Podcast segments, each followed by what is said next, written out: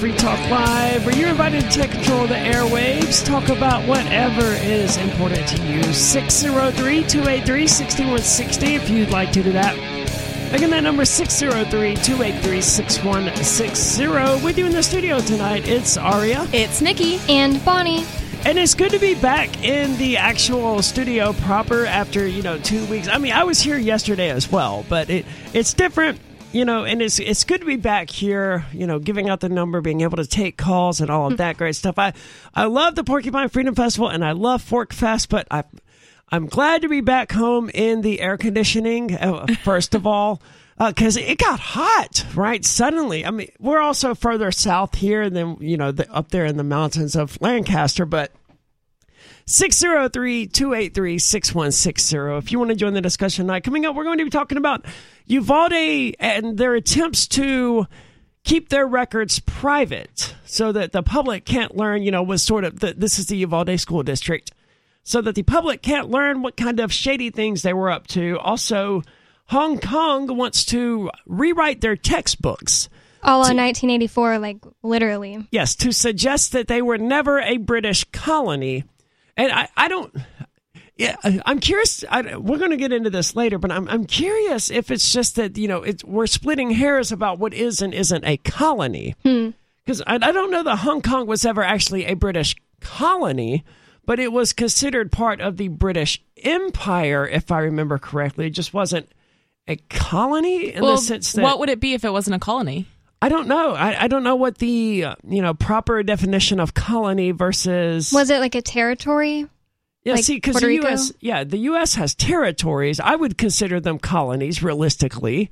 But like the Philippines, I would call that an American colony. But you know, they wouldn't. They would Hmm. consider it like a territory. So I don't know. Maybe that's what they're doing. But first off, Apple announcing an extreme privacy mode for targets of government spyware. As soon as I saw this, I knew we had to talk about it.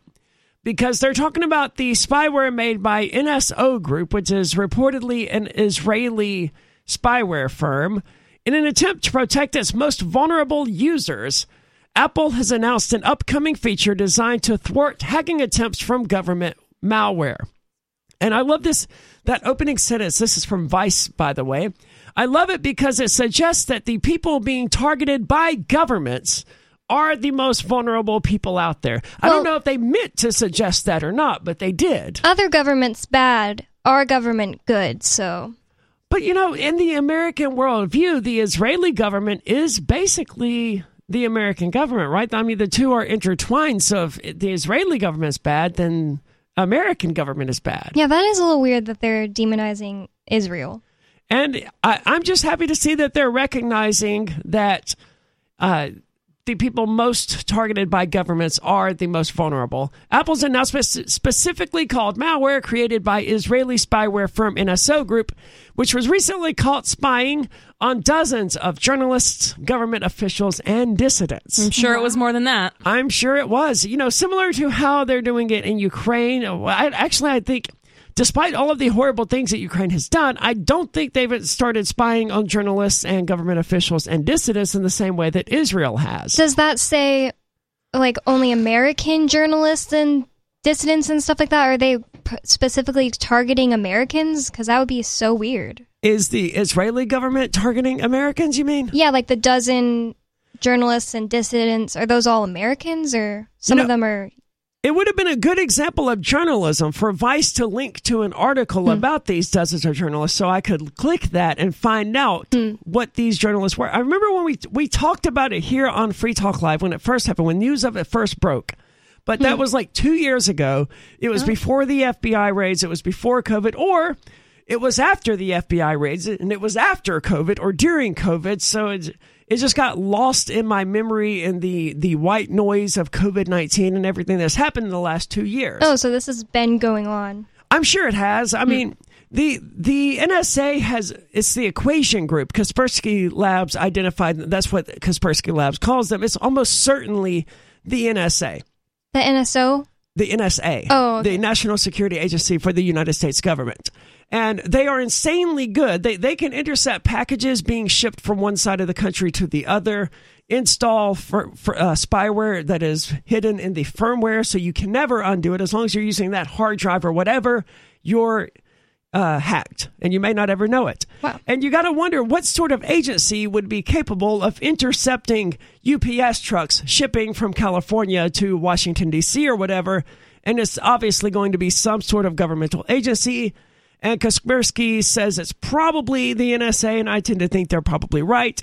But the NSO group of Israel is just as potent, even if they can't presumably intercept shipments in the United States. TJ was telling me yesterday when he was in the NSA, he had some kind of uh, program that could look through a foreign language book that was like, you know, a textbook size book and get all the information out of it, like, and summarize it. And he said um, they used to be worse because it's like AI that they used. And he he did this in 2004. But I know. said, imagine what they have nowadays. Yeah, he said that it had to be like 95% accurate. So that's insane. that's Just crazy. Then this new feature from Apple is called Lockdown Mode, and Apple described it as extreme and groundbreaking security capability in its press release published on Wednesday. Lockdown Mode, the first major capability of its kind, coming this fall with iOS 16, and they do some advertisement, advertisements here, is an extreme optional protection for the very small number of users who face grave targeted threats to their digital security, Apple wrote in the announcement. And Apple does have somewhat of a history of standing up to governments around the world. Right when the I think it was the FBI they came to Apple and said, "Hey, we want you we want, you know, to have a back door into all of your encrypted devices because all Apple devices are encrypted." Apple refused to turn that over. They did, however, decrypt the backups, so to speak. So if you're backing up your phone to the cloud or whatever, FBI can the FBI or whatever government agency can still subpoena all of that information from Apple and it won't be encrypted. Something that. But they made a show of doing it and if you've if you're aware of that and you take measures against it, you- then you Apple is sort of keeping you safe from helping you keep yourself safe from the government. Well, in one of their recent updates, they put something in the iCloud, the new iCloud terms and conditions, that basically none of your information on your phone is protected anymore. oh, really? They were basically like, yeah, we're going to hand it all over to the feds. Hmm. That's that's disappointing. But I mean, there are there are companies out there that will help keep you safer. Um, Samsung partnered up with Knox, which I don't care much for because it was a a partnership between What's Knox? it's uh, security software for Android devices or specifically Samsung devices and probably some others, but it was co-developed by Samsung and the NSA. Wow. So it's not, uh, if I recall correctly, this was like 2013, 2014 that I first looked into it, but I'm pretty sure it was with the NSA or something like that. And it's very difficult to remove it from your phone. Like it's there to keep you from being able to root your phone and to remove it from your phone. And sure, supposedly it keeps your phone from being hacked and all this other stuff, but I would rather trust myself with that than trust something, you know, co developed by the NSA. In practice, lockdown mode turns off several features that can be exploited by hackers who use government spyware made by companies such as NSO Group or Candiru, which they did actually link to, and I've never actually heard of. Hmm.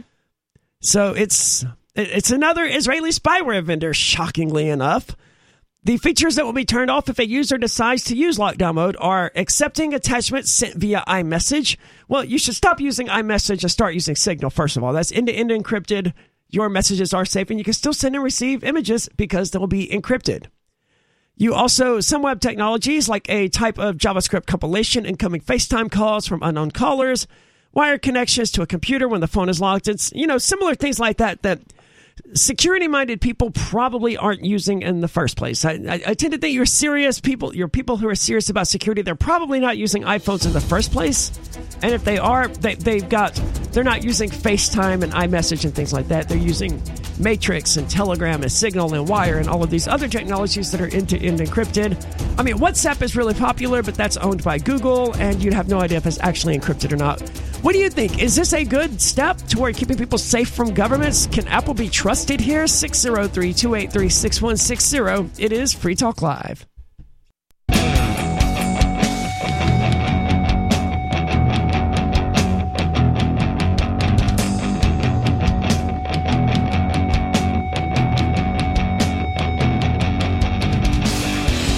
It is Free Talk Live, 603 283 6160 if you'd like to call in and talk about whatever is important to you.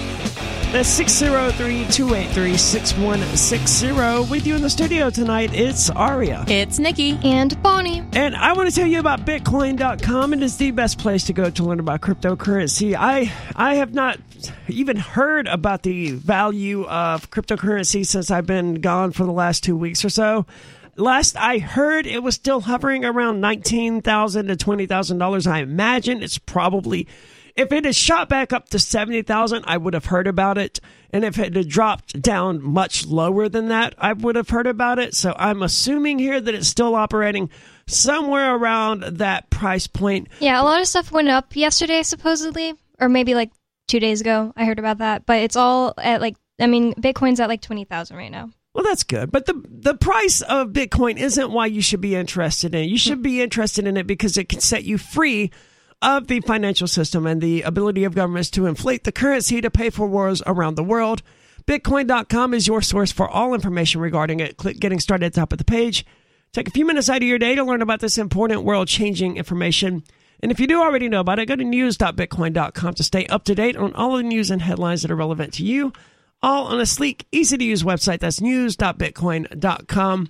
Now, we're talking about this article from Vice here about Apple and their attempts to create a lockdown mode on your Apple devices that will presumably help keep you safe from government intrusions. Now, first of all, the, it raises so many obvious questions. Like, first of all, why is it necessary to have a, a lockdown mode to keep people safe from government intrusion, right?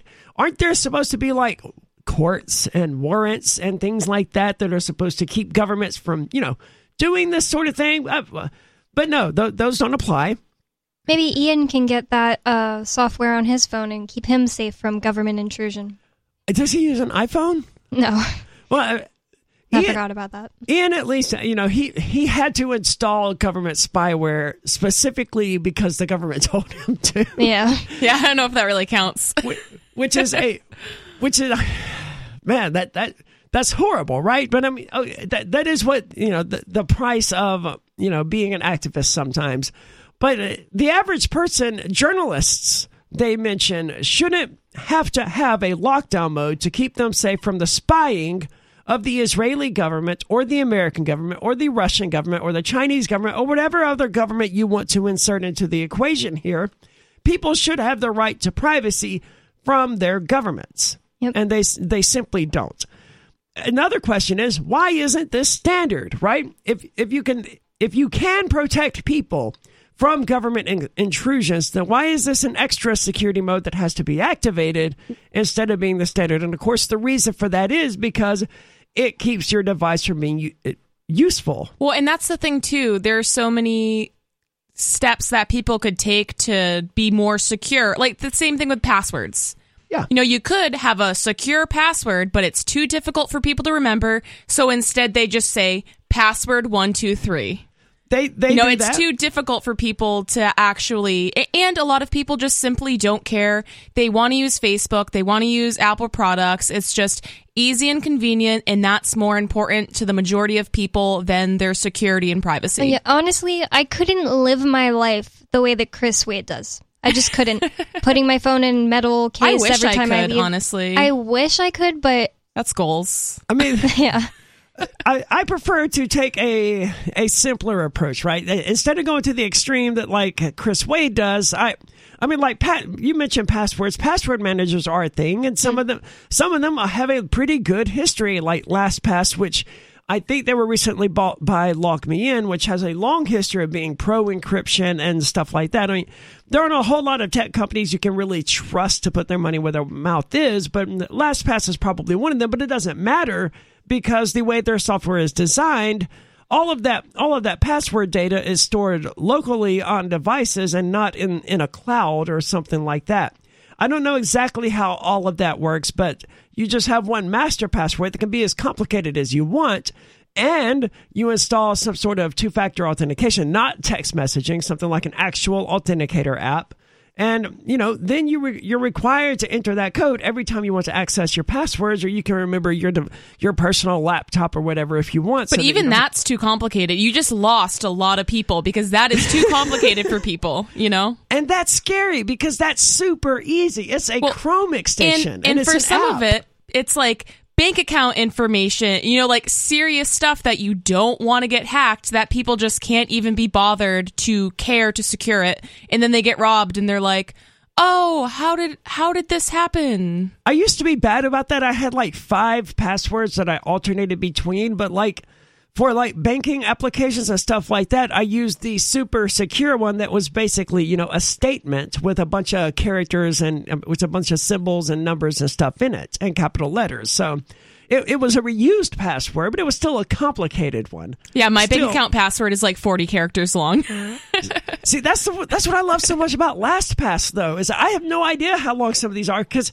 it, it, it can let me make, make a 512 long character password if I want to, and I'm like, well, yeah, sure, why not? Make it extra secure, right? With all sorts of uppercase letters, numbers. to me though if it's not stored in my brain i feel like i can't trust it and i probably can i'm sure lastpass is very secure but i just the paranoia in me Sure. is just like nope That's, that's how I feel too, and I know it's illogical, but I feel the same exact way. Ian is always like, "Why don't you use your LastPass?" And I'm just like, because I can just remember a really complicated, like a few really complicated passwords. Maybe I shouldn't be saying this on the air, but that's what I do. But But I mean, if it's like a sentence or something like that, th- there's nothing wrong with that because I mean, it's um, a lot of people use sentences that are like 40, 50, 60 characters, and it's easy to remember some of them. Sometimes there's, you know, um, leet speak or whatever where they use numbers instead of letters or whatever. But if you can do that, it's not necessarily a problem. It's the reusing of passwords that can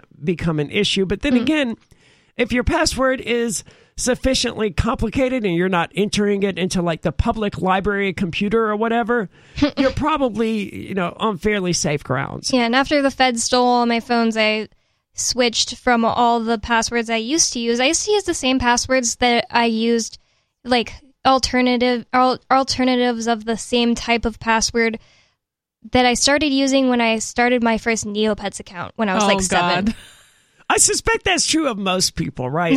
I mean, until they actually sit down to analyze their security, they're like, wow, I came up with that password when I was in the seventh grade. It might be time to change that or whatever.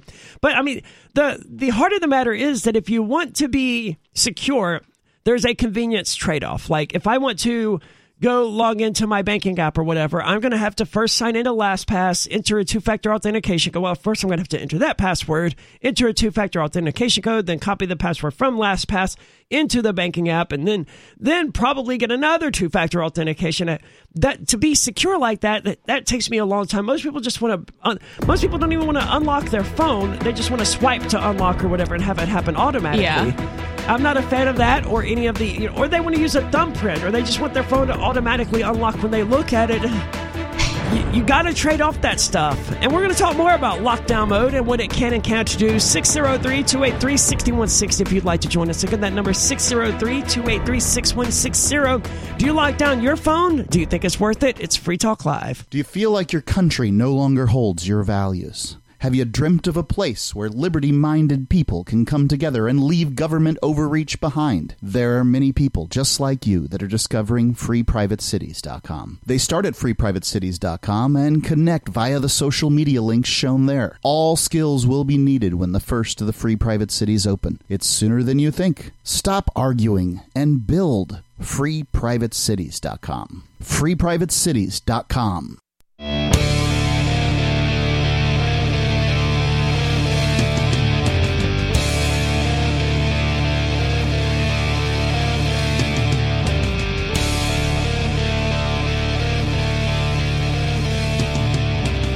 It is Free Talk Live, and I want to say thank you to Corey, who was yesterday's amplifier. This means that Corey is a member of the AMPS program. You can find that at amps.freetalklive.com.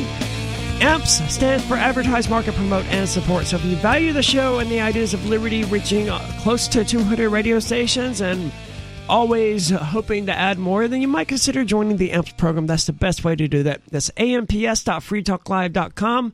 It only takes $5 per month. That gets you in it. Does come with a number of cool little perks, like there's the Amp Only Matrix chat, there's an Amp Only Facebook group, and some other cool stuff. So check it out. And Corey, thanks so much for your contributions. Let's go to the phones. However, we have Suzanne, who is on the line from Florida. Suzanne is the founder and owner of Truth Smacks. That's truthsmacks.com. You may have heard us talking about them here on Free Talk Live intermittently over the last several, I think about two months now. Suzanne, welcome to the show. Um, thank you, Aria. Thank you for having me on. Um, just wanted to give your listeners an update. Um, yeah, because there has been some confusion. I, am uh, based uh, about where exactly Truth Smack stands and all. I know we're doing a yeah. farewell 15, I believe. If people go to Mm-hmm. truthsmacks.com, that's farewell 15 to get 15% off orders and a free small bag for every 10 ounce Yeah. ordered. So, so what is going on here? Uh, fill me in. Well, so that coupon code is still good um, and will be honored, and the free um, small bag as well with every large bag ordered. But um, yeah, so you know, it's just been a real struggle for some time, and uh, financially, I just didn't feel I could keep it going because I was always putting more in than I was getting. It was just, you know, Sure. uh, it was just I loved, I love what I've created, and I everyone who tries it they love it. Um, so I I'm proud of what I made of it. Yeah, it was um, becoming burdensome, so I thought, oh, I'm just gonna I don't know, I'm just gonna walk away or I'm gonna sell it. I just you know I was overwhelmed. Well, it's I mean, best what- to choose yourself, like choose what's best for you, and yeah, Sure. I think it reached a, lo- a lot of people. I I really liked uh, reading them, reading the quotes on the bag uh, when I first got them, and Thank you. it was It re- is really an good. awesome product. And it's not Thank easy to walk away from something that you've built up like that, right? So, Well, right, exactly. It's not, and that's why I've been just going around and around in circles in my mind. What should I do? I don't want to give it up. I put my life savings into it. I put all this time and energy into it, and I'm I'm proud of it. Um, but uh, so I announced on Facebook uh, going out of business sale, and I gave the farewell 15 coupon code, and the outreach was just overwhelming. People saying, "Oh, please don't give up," and mm-hmm. people placing big orders and saying, "Please, just Oh, that's nice. this is not." Yeah, people have been so so supportive, and That's oh, really great news. I mean, it's Yeah. it saddens me that you know it came to that before, because I I started a small IT business you know years ago, and all of my friends and family they loved the idea, right? But none of them were willing to Yeah. hire me to do IT work or anything like that. And you know, when I was trying to start a band, they all liked the idea, but none of them were going to buy one of my songs or anything like that. Until I was like, all right, guys, I'm giving it up. very frustrating. And then it's like Mm. there's the guilt trip aspect to it. And it- I realize that's not what you were trying to do, but I mean, people shouldn't No, be if well, they support you. they they shouldn't have to you know be guilted into supporting you. They should just support you. Well, exactly. And so as soon as people started ordering, I immediately contacted everyone who placed an order, which there were only like five people, but they were large orders. And I was grateful. And I said, look, there's a 10% chance I might not go out of business because of all the support I'm getting. and um, so I just want to let you know, and you can revoke your order, and I will honor that. And they said, no, no, I want the order. I want it to go through. I want to support you. I've been meaning to do it for some time. In fact, Oh, that's so nice. uh, I know. And one of your listeners ordered with crypto, which was awesome. Very cool. I did not realize that Truth Smacks takes crypto. I'm going to have to update the Yeah. the live read here to make a note of that. So. So, what are you leaning toward at the moment? I mean, are, are, is this an endeavor Hmm. that you wish to continue pursuing? I, yeah, I do. Um, you know, if if I can just manage to support myself in the in the process. So yeah, I I'm gonna double down. I don't want to go back to Korea because you know I was I, I was interviewed for a university position over there. That's where I was the last 20 years, but I left. Why? Because of the stupid mask. I couldn't take it. It it it was draining. It was. It's like a slave muzzle. It is a slave muzzle. Oh yeah. I don't like it at all. I it, it does no good, in my opinion. Um, and so it, it's just draining. And the thought of having to wear a, a slave muzzle, a face diaper again, I don't want to do it. So I'm going to do what it takes to stay here, find a job that I enjoy, that'll pay the bills, and keep Truth Smacks going on the side.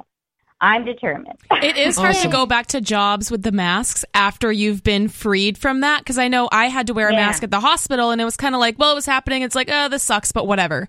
And then once I stopped working that job and I didn't have to, even like to wear one to go on an airplane, it's like, I'm dying. Yeah. This is, I can't breathe. You know, it, it's it's hard to go back to that.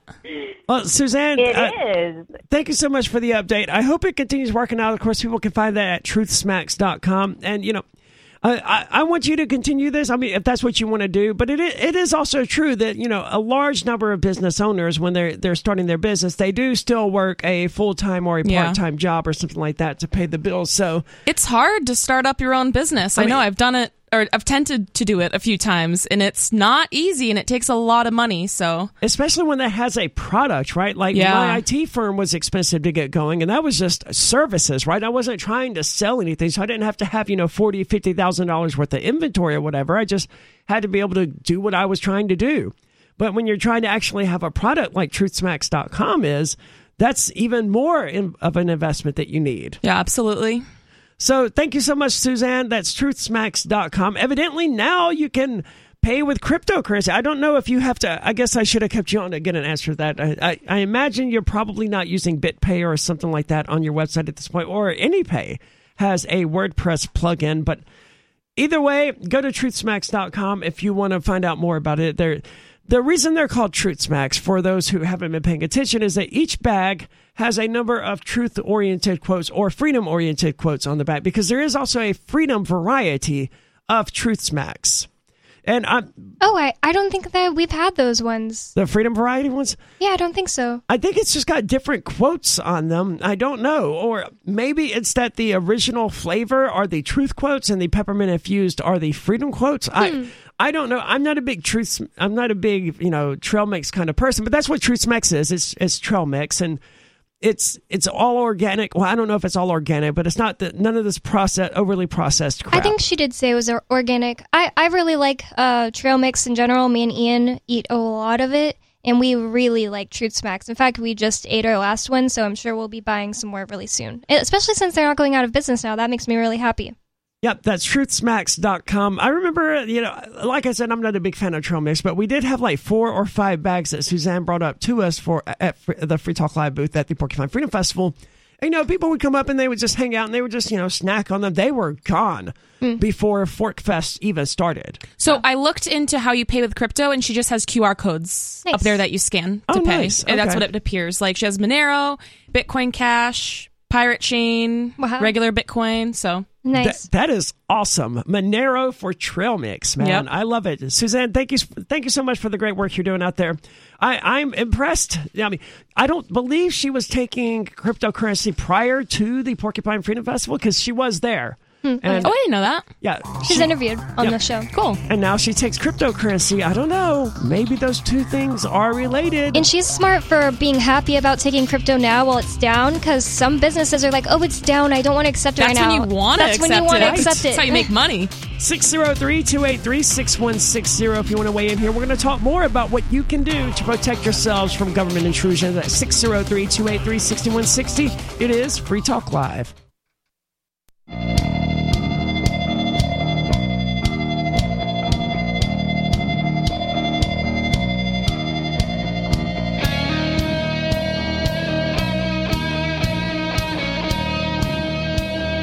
It is Free Talk Live. What are your tips to keep safe from hostile actors, government intrusion, maybe just miscellaneous black hat hackers out there that are trying to spread malware and stuff like that? 603 283 6160 if you want to weigh in. That's 603 283 6160.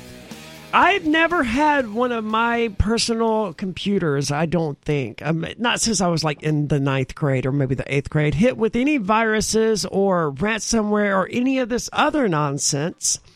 And it's not because I'm doing anything, you know, I, I don't run antivirus software. What I, I hated that about running an IT company, right?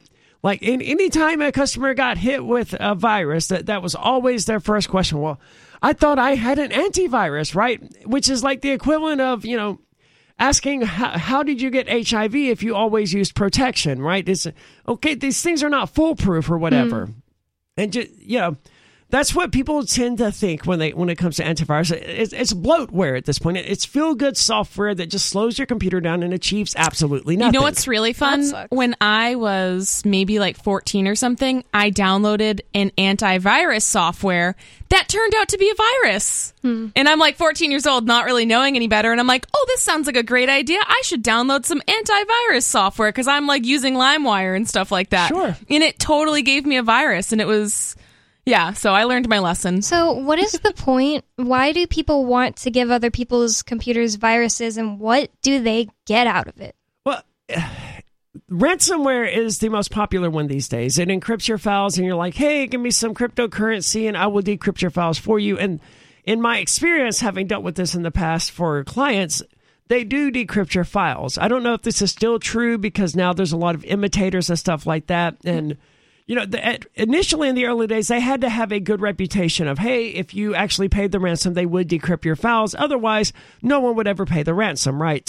But I suspect that at this point, 10 years later, however long it's been, it's less likely that they're going to actually decrypt your files. So that's one thing they get out. They also, identity theft, they gain access to your bank accounts on hmm. occasion or, well, you know, your credit card information or whatever. Because a lot of, like, Google Chrome, it has most people's credit card data, data saved into it. And that's another thing that kills me. Don't do that. Yeah. That's such a bad idea. I can, it, not even hackers. Uh, someone else can, if your computer is open, just go on your computer and start buying stuff with your credit card. It's just, Yep. it doesn't make sense. One thing that is so annoying to me is um, on my iPhone, every time I type in a password, it asks me, "Do you want to, me to save your password?" And I'm just yeah, like, that's "No." so annoying. Yeah, I, I hate when that it does as well. that too. But one thing, one of the more bizarre things I learned when doing IT work was that the best antivirus software out there sounded like it was a virus, right? like super anti-spyware.com, right? You think, oh God, that's gotta be spyware, right? That's gotta be a virus. No, it was one of the best virus remover tools out there. And like, uh, rootkits were a major problem with Windows XP back in the day, and I still don't even understand what a rootkit even was. But there was like only one tool that actually took care of it, and it was called ComboFix, right? Like you go to- Sounds legit. yeah, you go to PCRepair.com and you install their tool or whatever, and it's going to fix everything. But no, th- it actually worked, and it was not a virus. But So rootkit is a virus. it, it's a type of virus. Hmm. I haven't run into it since Windows XP, so it may have been a type of virus that was unique to you know that era. Hmm. But I mean, Windows Vista, Windows Seven, all of these operating systems since I mean they still get viruses, I'm sure, but. I don't do IT work anymore, and I, I don't generally hang out with people who, you know, download, you know, video players from porn.com or whatever. So it's I, I don't hear about too many viruses. Um, so why don't Linuxes get viruses? because no one uses them. It's, I mean, if you're uh. going to write a virus, you're going to write it for the operating system used by 99% of people instead of one. There are Linux viruses out there, but hmm. first of all, your average Linux user, yes, they're more knowledgeable Well, than your average PC and, user. and that's the thing too. Probably most people that are using Linux aren't going to click on the find hot Asians in your area, you know. Sure.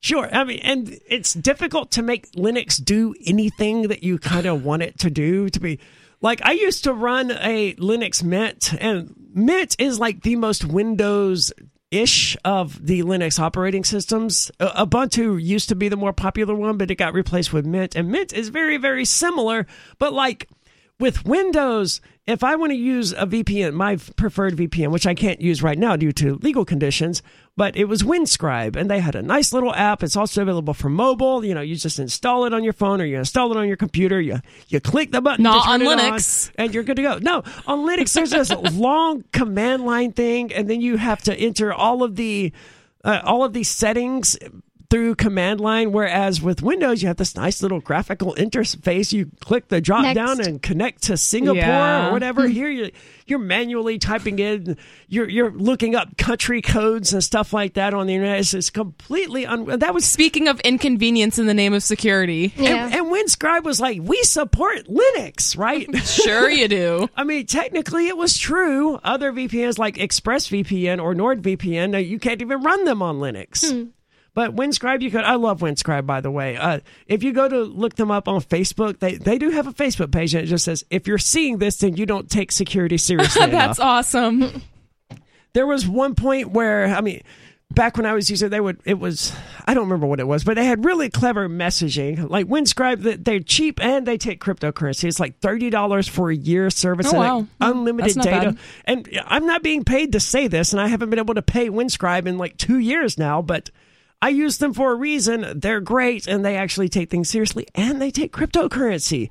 You get a year's VPN for like thirty dollars in Bitcoin Cash, man. What's not to love about that?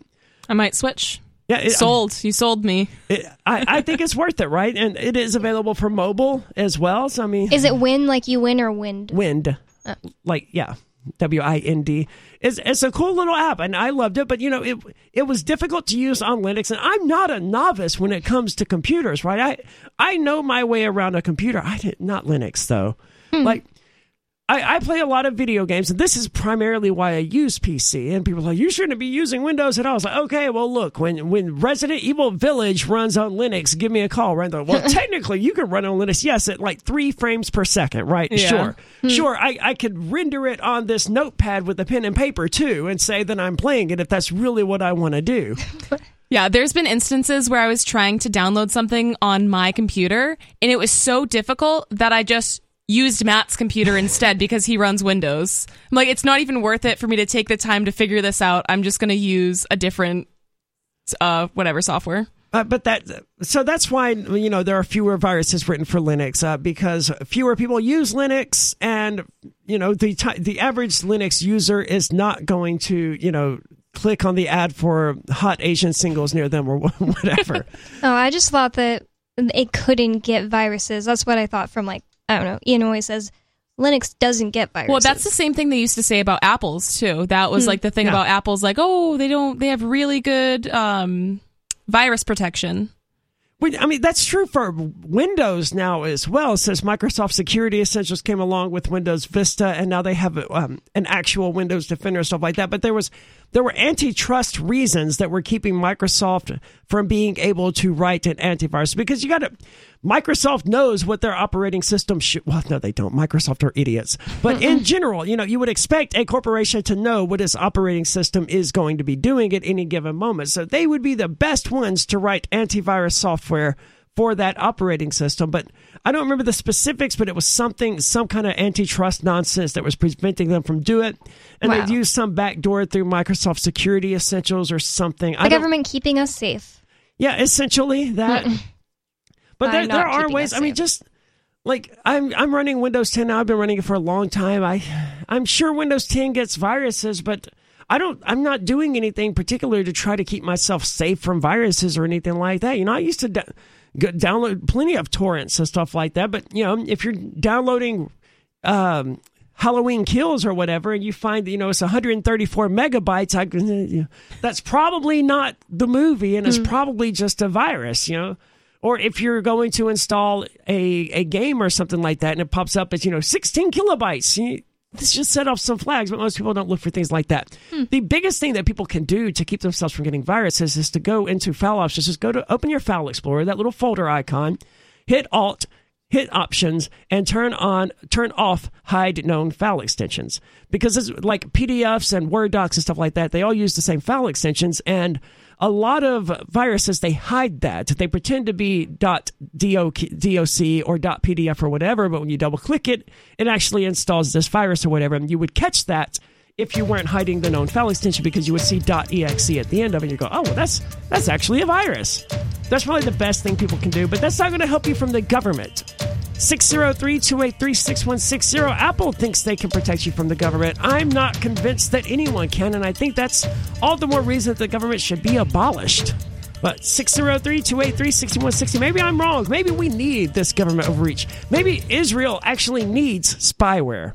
Free Talk Live's video archives have been on LBRY for years. LBRY is an uncensorable, decentralized, blockchain based media sharing protocol, and we're big fans of it here on Free Talk Live. In 2020, LBRY launched Odysee, a video sharing website to compete with YouTube, and it's really taking off. Now, with over 1 million channels, many of whom are disaffected YouTube creators. During YouTube's crackdown for not towing the government line on COVID, the Free Talk Live YouTube channel started receiving strikes and could be completely taken down at any moment. Thankfully, Odysee started offering live streaming, so we're now streaming live every night and posting our video archives permanently to Odysee. You can watch live or anytime on our Odysee channel by visiting video.freetalklive.com. If you want to go all in, download the desktop app at lbry.com, and then every video archive you watch, you'll help seed and keep it online forever. At minimum, we ask you visit video.freetalklive.com and follow us on Odysee today. video.freetalklive.com.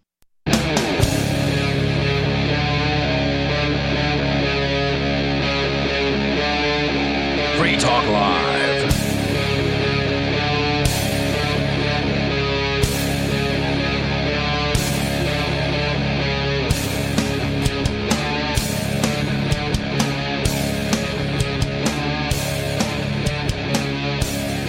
It is Free Talk Live, where you're invited to control the airwaves, talk about whatever is important to you. 603 283 6160 if you would like to do that. Again, that's 603 283 6160. And with you tonight is Aria, Bonnie, and Nikki. And we've been talking about Apple here and their attempts to keep people safe from government intrusions. I don't think they're going to be successful, but you know, they want to do this, and I think that's good, right? And I think they're accurately portraying the issue as being governments and government overreach and things like that. I mean, the, the, very fact that the Israeli government has not one, but at least two spyware organization, but I, I don't know what you would call them, the spy agencies that are making spyware that has allegedly compromised tens of thousands of iPhones, that's an issue in and of itself. 603-283-6160 if you want to weigh in on that. It's it's weird because the United States they had to be uh you know pr- pushed in, until they admitted that they had an NSA, but the NSA just spies on Americans, right? It would be weird if we had a, uh, maybe we do, but it would be weird if the NSA had like a stated mission on of spying on other countries. They probably do. Oh, sorry, Nikki. I was just saying they probably do. Isn't I think the CIA is for spying on other countries, right? Yeah, well- and the NSA spies on Americans, if I remember Did correctly. they admit that though? This, which, which part? Uh, the CIA goes out and well, I guess they're gathering intelligence. They just hide it behind the word intelligence. Yeah, I, I think it's well known that the CIA is out there spying on the Russians and the Chinese and the, the Iranians. And Well, that's how they keep us safe, right? well, that's how they create worldwide shenanigans. At the at the very least, I I, I don't think I've What been made safe.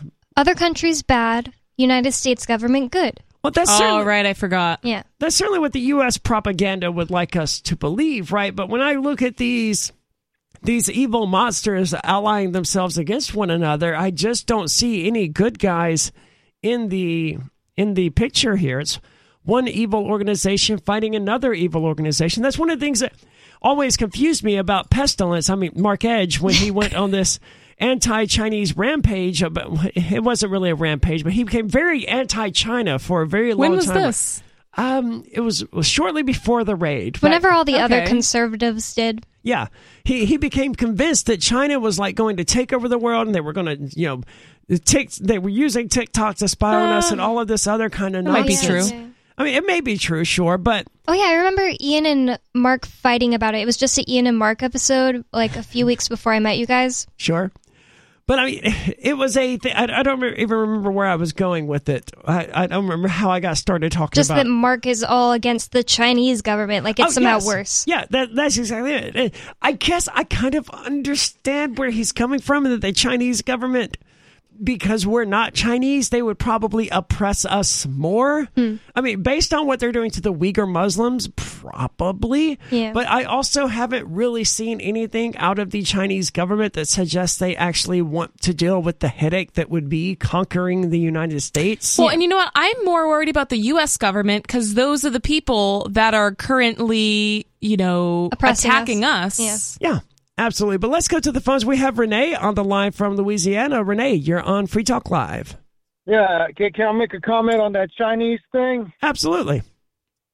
Uh, it's uh, you got, it's like the cup, the cup half full, the cup half empty uh, analogy. Is the lesser of evils. Usually, the jerks who live right next to you are more in tune to appease you because you could grab at them than the jerks on the other side of the sea that has no apologies how much they will flood your markets with garbage that don't work because I do believe China won't be involved in everything anyhow. They don't know how because they do send a lot of junk that don't work over here, unlike the Japanese that send better products here.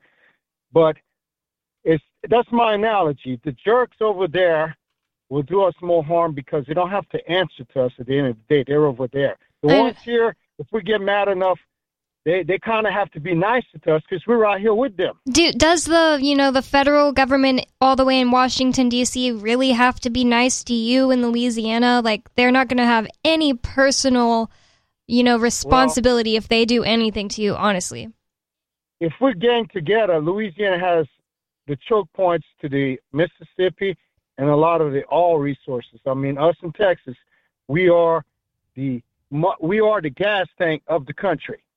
If we got mad enough and organized. I, don't disagree with the assessment. I mean, every government throughout human history and every government in the world today requires the consent of their citizens. Even the Chinese government requires its people to consent to the rule of that government. Now, it's true that they're not whether they want to consent they're consenting because they may or may not have a choice which isn't really consent but every government persists because its people have not revolted against it yet yeah.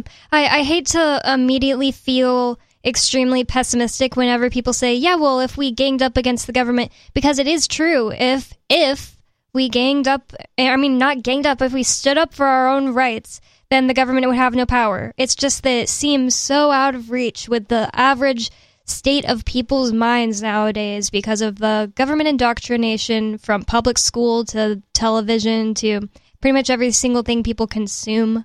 and people are cowards. I, I think that gets overlooked a lot. People, Yeah.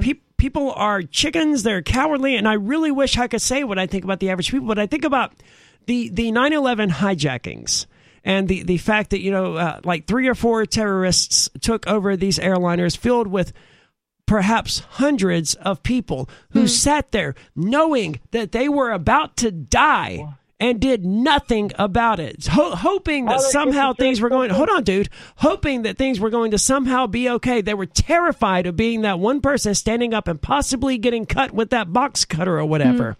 That they just sat there letting it happen.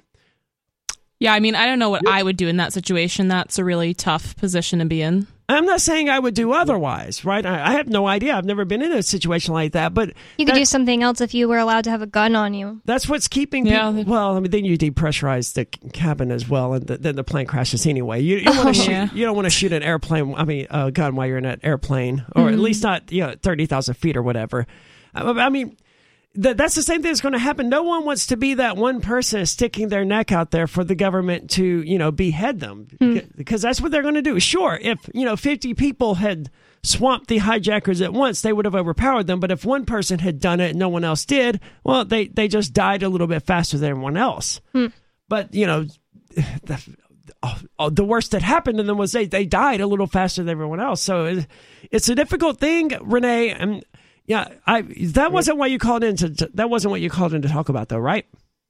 Well, no, I kind of spontaneously throw that in there. Uh, my thing is uh, Bitcoin.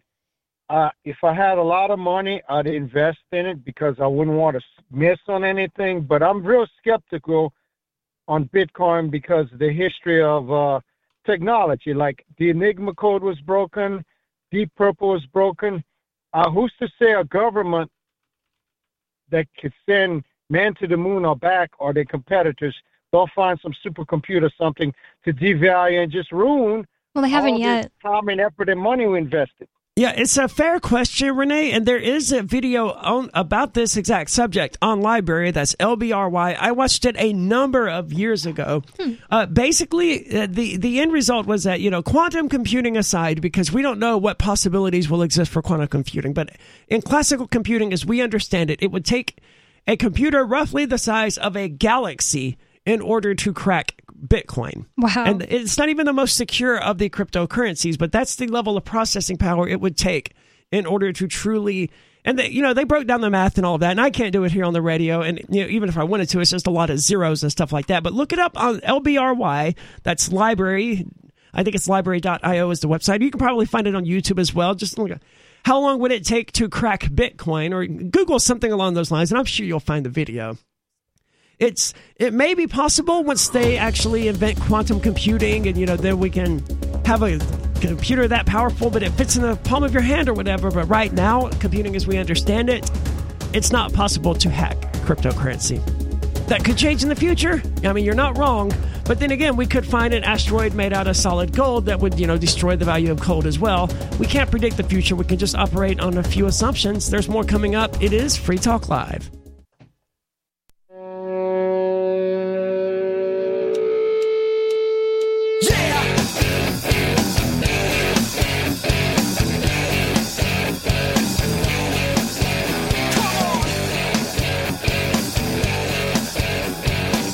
is Free Talk Live, where you're invited to take control of the airwaves and talk about whatever is on your mind. 603 283 6160. If you want to do that, that's 603 283 6160.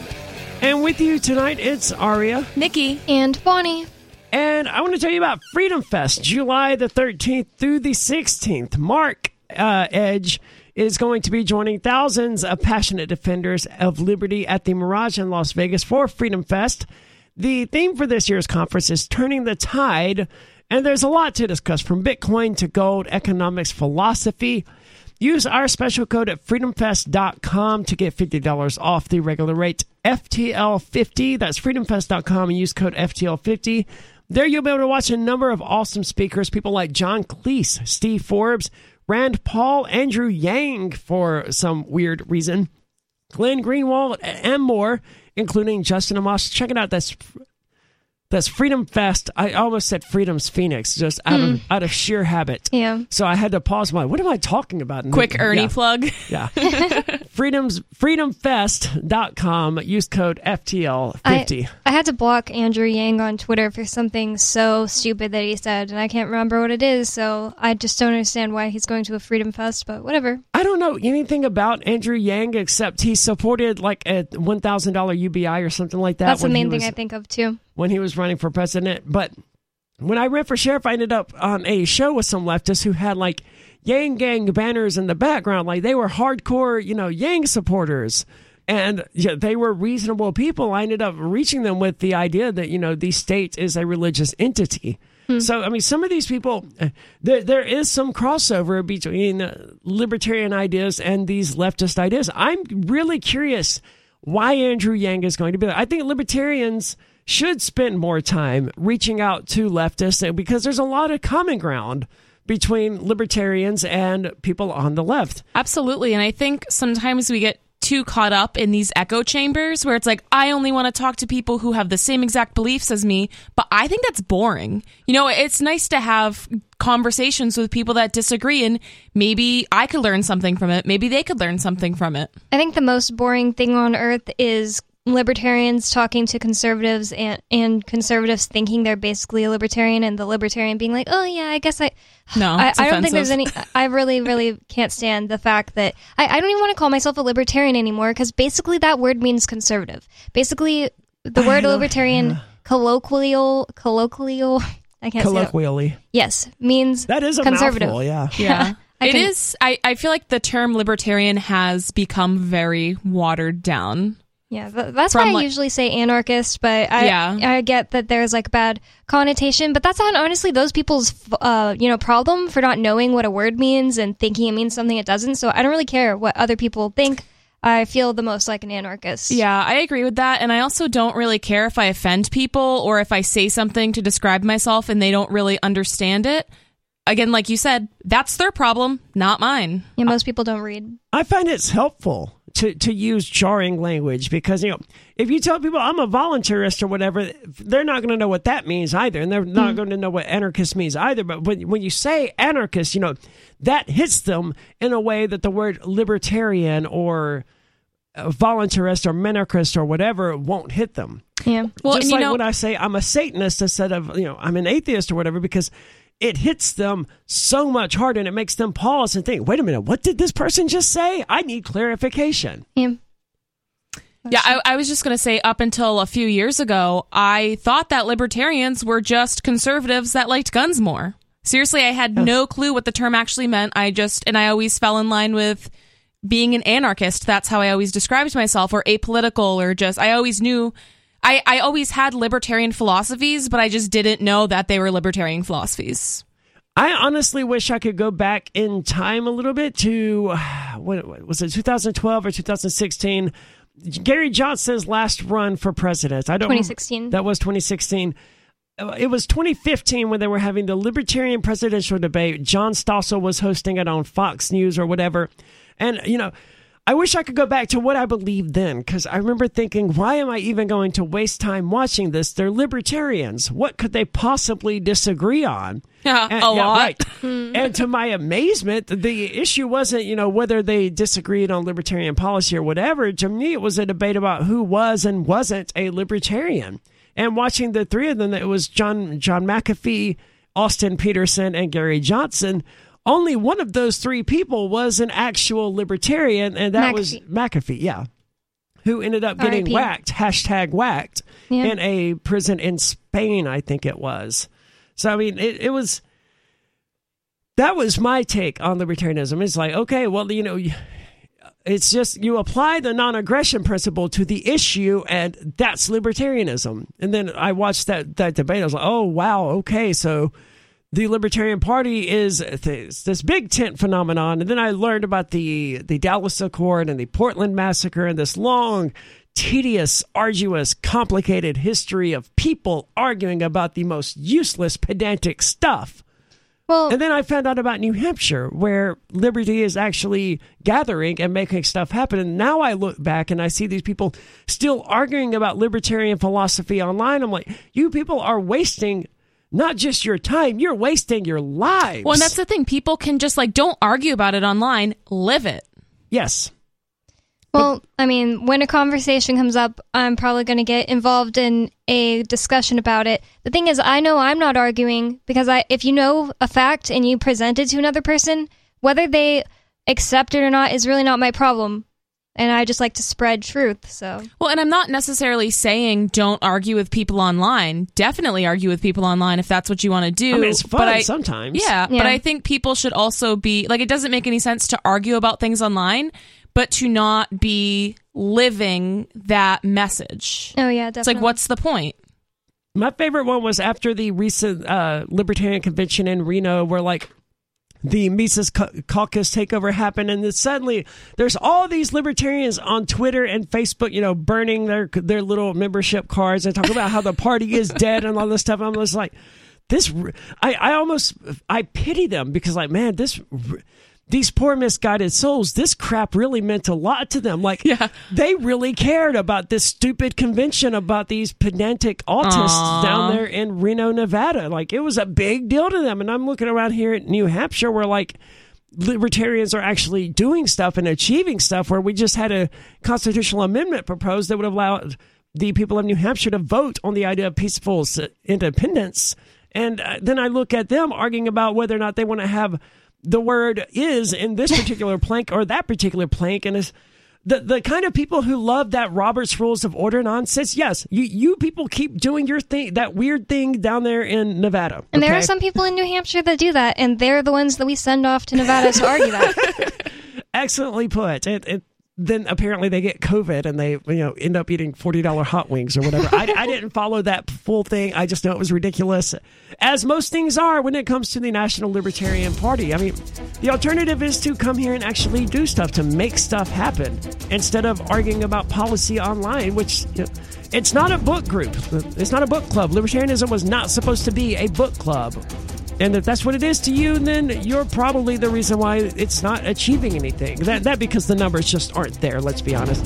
603-283-6160. It is Free Talk Live.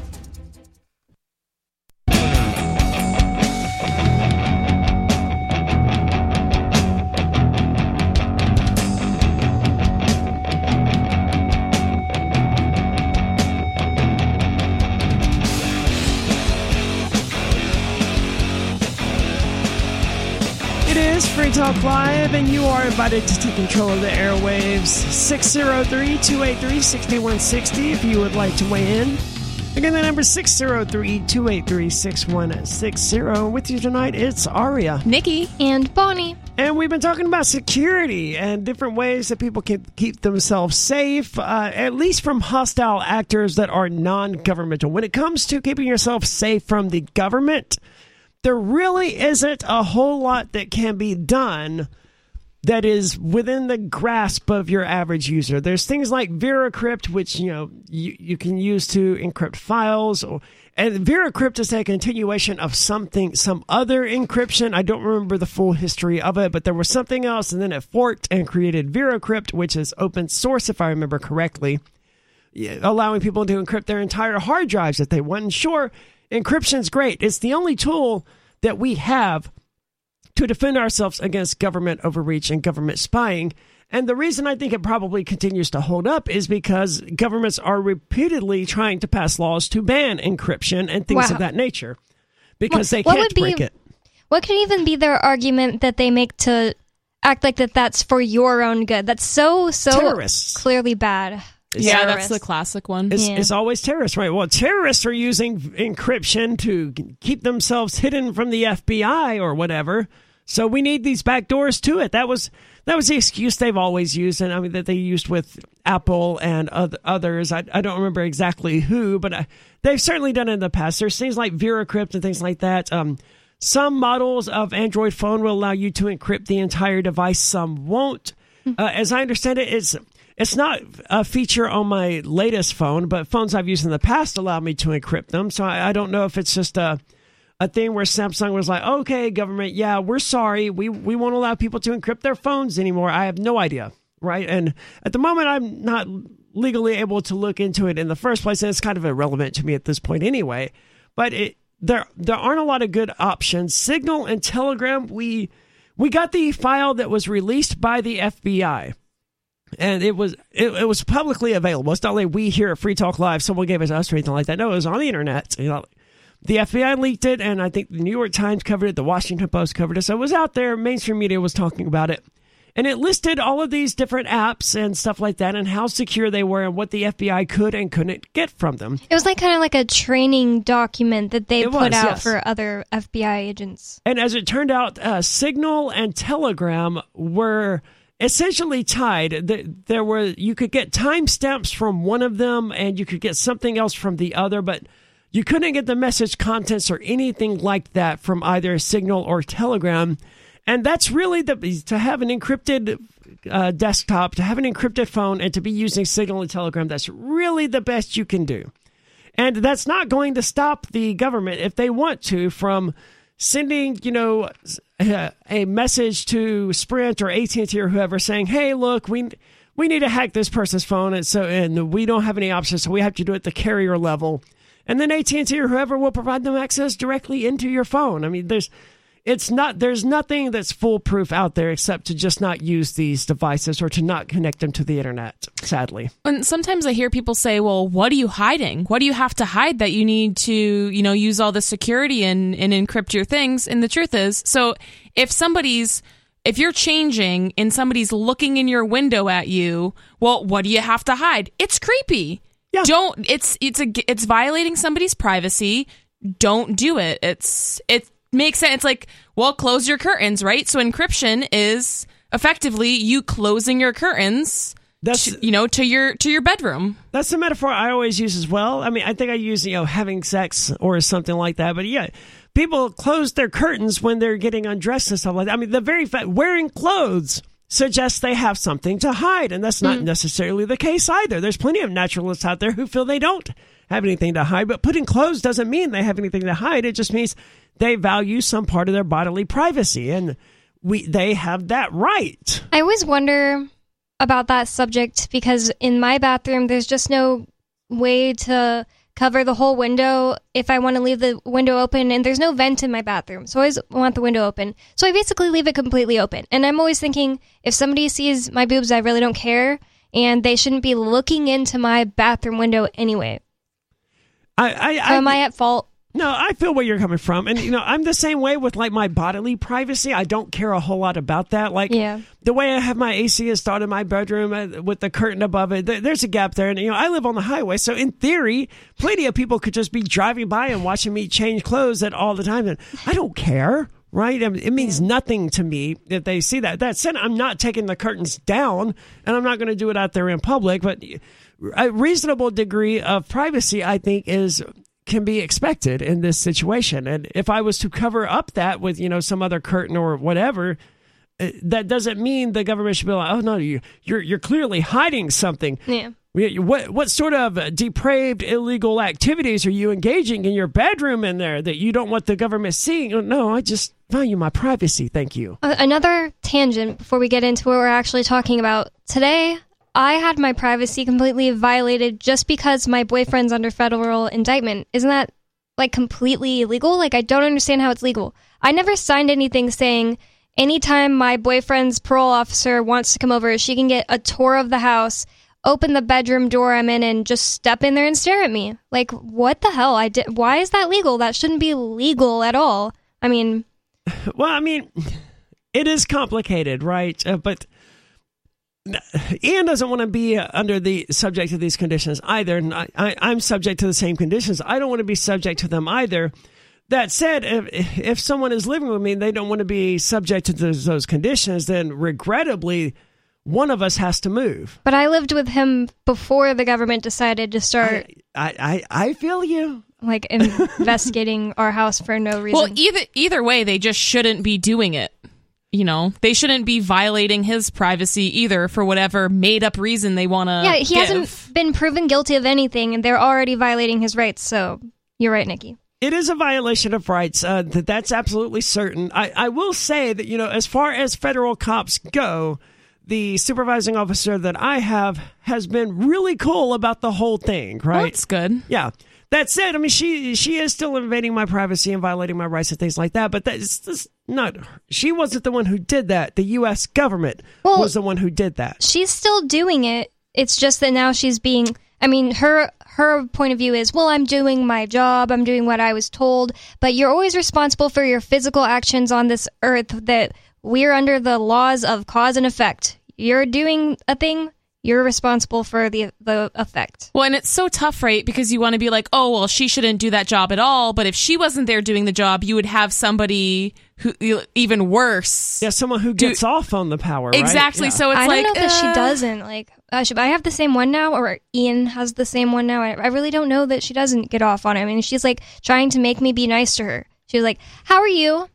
That's Why not- are you talking to me? Leave like I'm not ta- trying to talk to her." I mean, that's that's just being friendly. I mean, well, you know, she's in my house uninvited because if we don't let her in, then he like goes to jail. So I I, don't, I, don't- get why you're a little, you know, upset by that. And also, I do when too, but I I'm go up and it- shut the door to get away from you and you walk in, that's clearly like there's been a statement of I don't want to talk to you at that point. Like I walked upstairs and shut the door to get away from you. Well, you must have been hiding something. And I can't even I uh, never mind. You want the door closed. I mean, I'm that just is kidding. that is how the government operates. I mean, whether or not this particular supervising opera, officer operates that way, and I, I tend to think she does. I mean, I, I, I think we got lucky. Uh, be, first of all, being here in New Hampshire.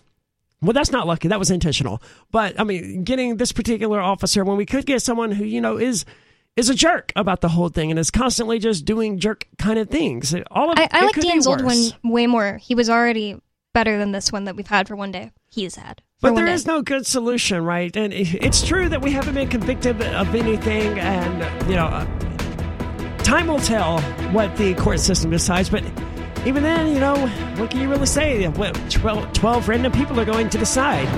603 283 6160. When we come back, we're going to talk about Hong Kong here and their attempts to erase history. 603 283 6160. There's more coming up. It's Free Talk Live.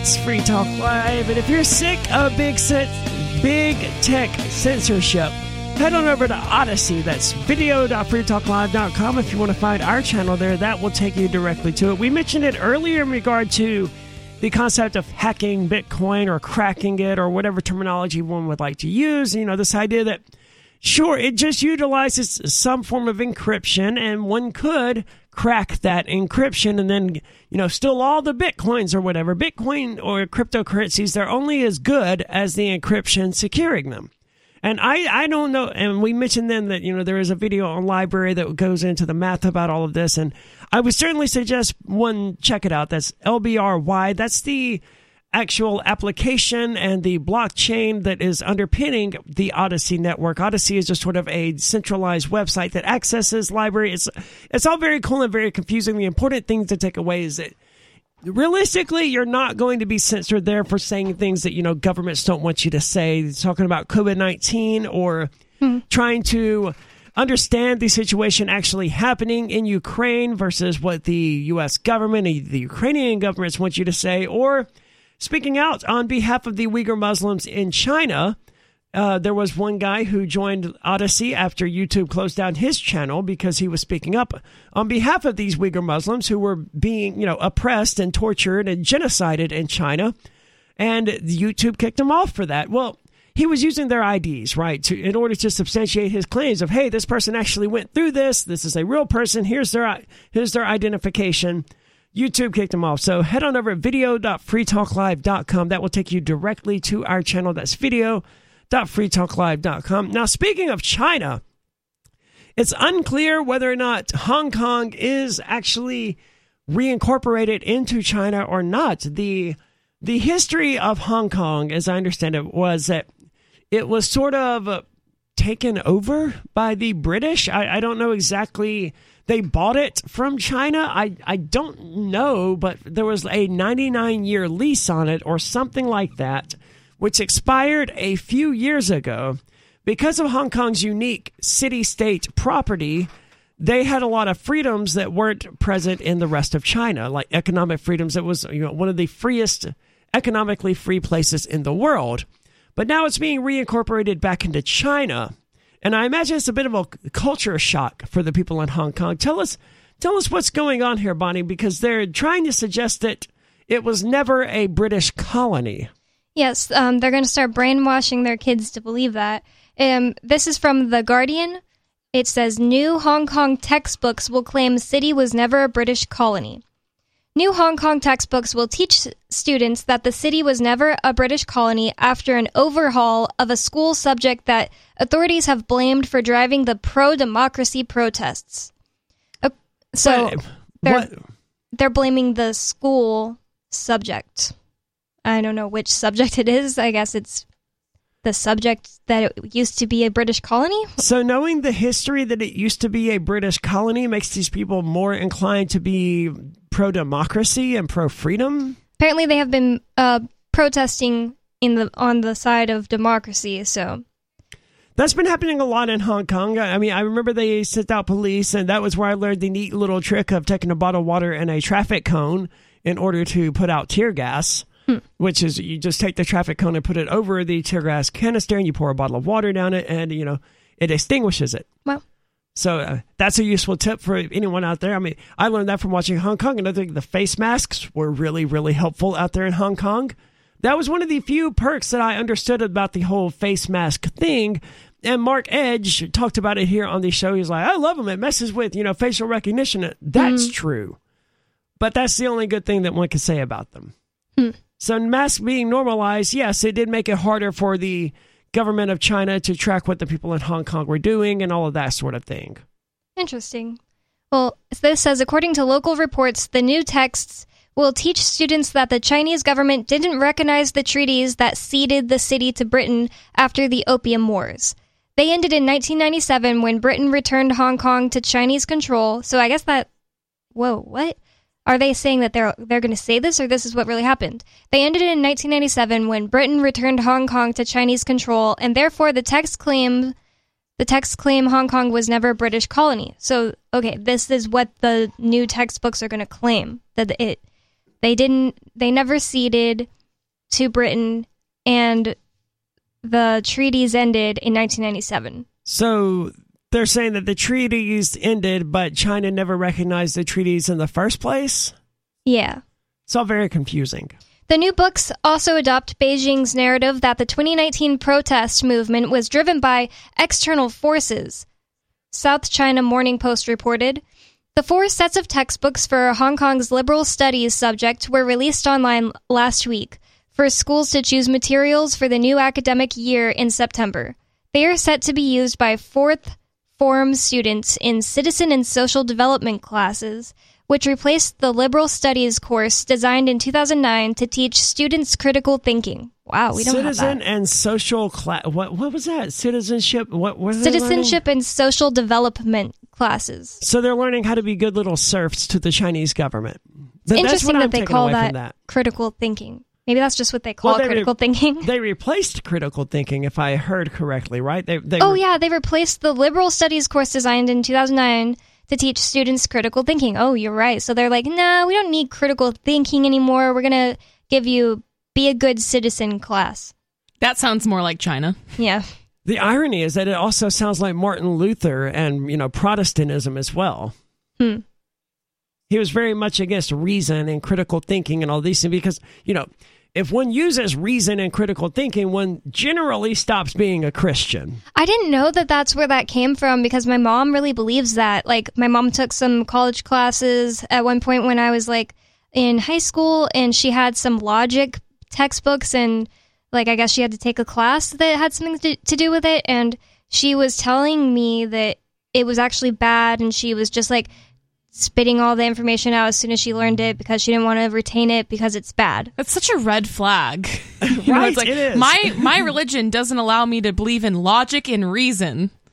I mean, just look it up sometime. Martin Luther quotes on reason. Some of them are vicious, Wow. right? I mean, It's weird because I thought that he was pro logic and reason because he didn't want people to have to just take the word of the Pope for what the Bible says. So what the heck? Like, why would he be anti reason? I don't know. Uh, the Christianity has such a weird, confusing history that you know it's it's well beyond the ability of the show to really dive into it. And I don't know enough about it. I remember someone at, at the Soapbox Idol from 2021. That's an event that happens at the Porcupine Freedom Festival. You can find it at freestatenh dot, dot on YouTube or whatever. They have a video of it where someone, you know, they alluded to Christian history, and these are three minute rants, right? They they wanted to go into this history about wine drinking and Protestantism and Yes, Catholicism, and we're sitting there we're like, dude, this uh uh no, Uh, it's a flop, it's a dud. Get this out of here. You cannot take this 1500 year long history and condense it into a three minute rant and expect that to resonate with anyone. What would the point? What was like their main point? Do you even know? I don't remember now. no. Oh. There was none. well, I mean, there probably was, but Just not a good one. yeah. But I mean, the, it is a complicated history, and you know, I, I understand why the Chinese government doesn't want people to have critical thinking skills. That's what I love about the Chinese government. I hate them because they're evil, but they're honest in what they're doing. You know, the U.S. government will never come out and say we don't want a citizenry that is capable of independent thought. Yeah, they would just do something like they would name a class critical thinking when it was really about be a good citizen. Yeah, I, I know exactly what you mean. They just they hide the fact that they're doing the same exact thing to us that the Chinese government's doing to their citizens. Yeah, they would call it Common Core or some nonsense They like call it that. Freedom Land Yeah. or something. Whereas the Chinese government's like, no, no, with that critical thinking, we don't need that. Let's get that out of here. They, I mean, they do the same thing with bills. Like, oh, this is the Patriot Act. Doesn't Yep. that sound so nice? This is the Puppies and Kittens Act. This is the CARES Act because we Yeah. care. What was the CARES Act? That was the stimulus relief, This right? first stimulus one yeah, under like Trump. two uh, something, two point something trillion dollars or whatever. Part of which, like eight hundred and fifty thousand dollars, went to Pakistan to study gender, Gender. programs Yeah. or whatever. Gender programs, whatever that means. It's just that, that that's your government at work, people. It's not my government. That, government is doing everything they can to throw me in prison. Hmm. That's your government. I denounce and rebuke that government. I don't want to send money to Same. Pakistan. If I wanted to send money to Pakistan to pay for gender studies or whatever, I would send money to Pakistan. I don't care what the people of Pakistan are studying, though, and I, I don't care what their issues are on this or that. Uh, like Ian said the other night, you know, remove the Christian proverb, remove the plank for your own eye before you worry about the splinter in your brother's. I think America should pay a little bit more attention to that. 603-283-6160. Coming up, we're going to be talking about multivitamins and causing cancer, maybe? Also, Reason has a take on gun laws. It is Free Talk Live.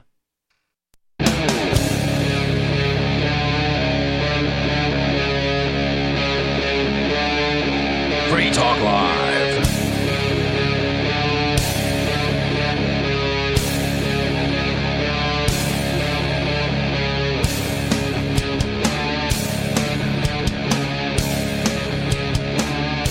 It is Free Talk Live, where you're invited to take control of the airwaves, talk about whatever is important to you. Coming up, we're going to be talking about AI predicting the future, predicting crimes.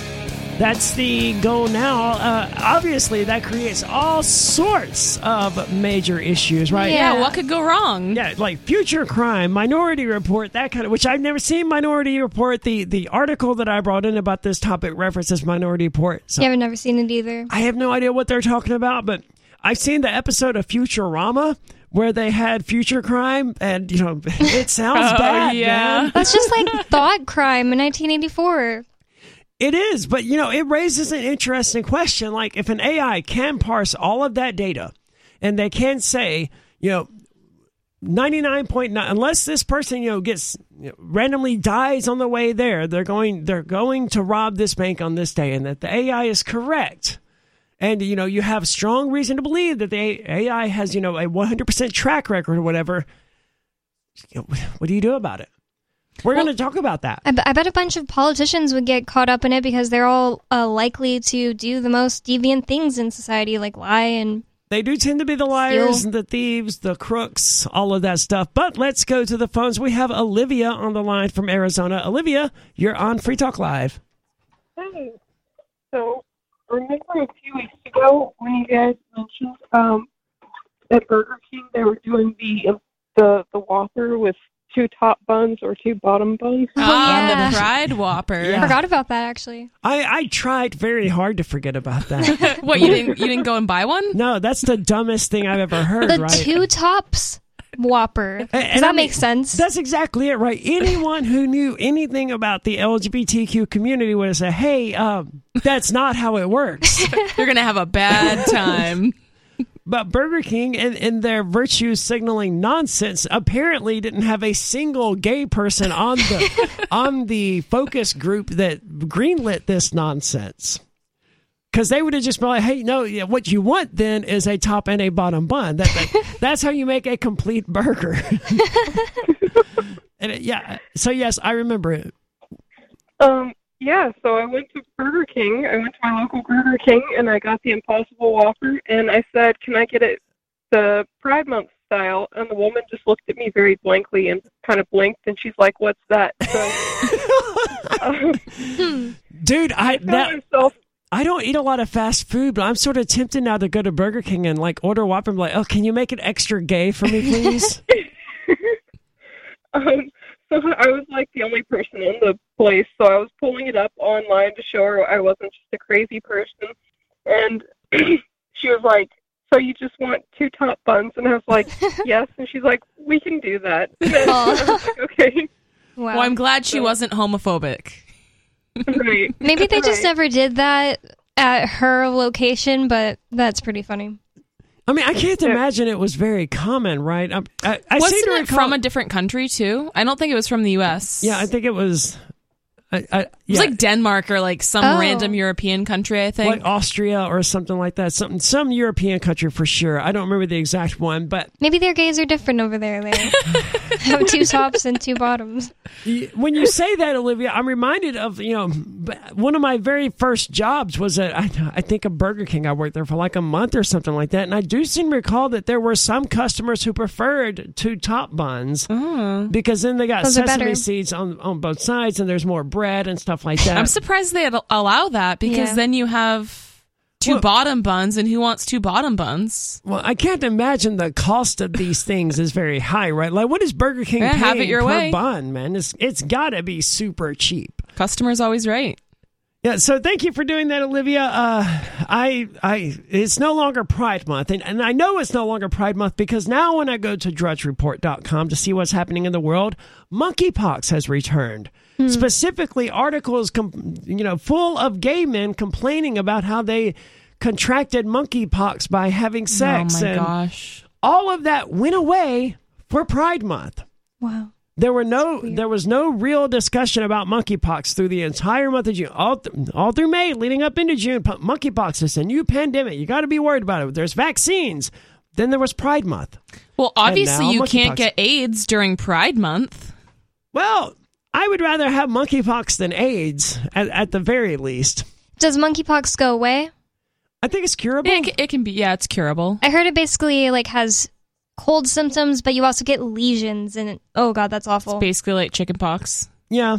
But if it's like it could be like herpes, where you get them like a couple times a year for the rest of your life. That's what I was wondering. Yeah. Yeah, I, I don't know. You know, it's it's not a good thing for someone to have, but it's just curious to me that it did seem to go away for Pride Month, and now it's being talked about again. I wish people would just ignore it so we don't have to deal with the government closing down everything because of monkeypox. I honestly do not think it will get to that point. No, they're not. They'd have to cl- close down the gay clubs, and they're not going to do that. they they did for they closed down the gay clubs for COVID. But they closed down everything for Yeah. COVID, though, not just the gay clubs, and that's what they would have to do to target monkeypox. From because from whatever this is why it went away during Pride Month. From everything I've seen, it's prevalent in the LGBTQ community and not so much in straight communities. I don't know why that is. Well, I wonder if that's even true because you know that's what they didn't they say that about AIDS and it came out to be that straight people got it just as much too. I don't think so. I, Honestly, I think AIDS was a manufactured virus made to target gay communities. Well, we know that they do stuff like that now. I, I think that HIV is far more prevalent in LGBTQ communities than heterosexual communities. I'm not 100% sure. I don't know the statistics. it at least used to be. Yeah.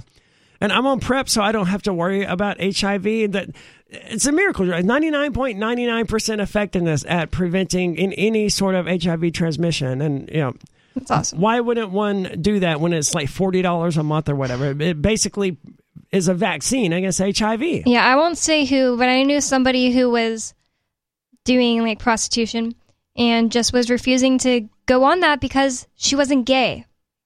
Oh, see, no, that, that's that's, not how it works. It's honey. like one of the dumber people I know. we also have Bad Slave on the line from here in New Hampshire. Bad Slave, you're on Free Talk Live. Thank you for taking my call. Yeah, what's on your Uh, mind tonight? Well, you were talking about the Lutheran Church, and uh, I got plenty of that doctrine. I would, you know, there's the American Synod and there's the, the Missouri Synod. Uh, those are the two major Lutheran churches in the U.S. And I was, I was uh, indoctrinated into both of them because I went to uh, a local school that was American Synod uh, or uh, Missouri Synod, and the uh, and the one that I went to church for was a an American uh, Synod church. So, did we say something they- that's ro- wrong about them or Well, you know, you were just not, you know, uh, fully informative. Um, the, well, I wasn't um, trying to be. I referenced a quote made Yeah, by no, Martin I Luther. I, I didn't say I- anything about the Lutheran Church or Lutheran to say- beliefs. You were trying to say that that there was uh, more. Would you say uh, the uh, you know critical thinking in the Catholic Church than it was in the That is not uh, what I said at all. I, I specifically quoted what Martin Luther he spoke out repeatedly against reason. I have a quote right here from. I didn't say anything about the Lutheran Church. I did say something about Martin Luther. I didn't make the connection between Martin Luther and the Lutheran Church. Now it sort of makes sense. But he said, "Reason is the devil's greatest." And uh, he uses a word here that I'm not 100% sure if I can say it on FCC, so I'm not going to. By nature and manner of being, she is a noxious slut. She is a prostitute. The devil's like- appointed slut. This is Martin Luther, dude. He's not mincing Yeah. words here. She's eaten by Well, scab and leprosy, I- all to be I trodden underfoot and destroyed. given my nature, Aria, I think I would uh, have remembered that. Well. What? go to wholereason.com and or uh, just go to Google and type in Martin Luther quotes on reason. He And can remember what he came or called in to argue with us about anyway. He can remember what we had just said. So. no, I, I mean, there's literally the quote. Uh, it's the in a Erlangen edition, the version one that- 16, pages 142 through 148. Thanks, Bad Slave.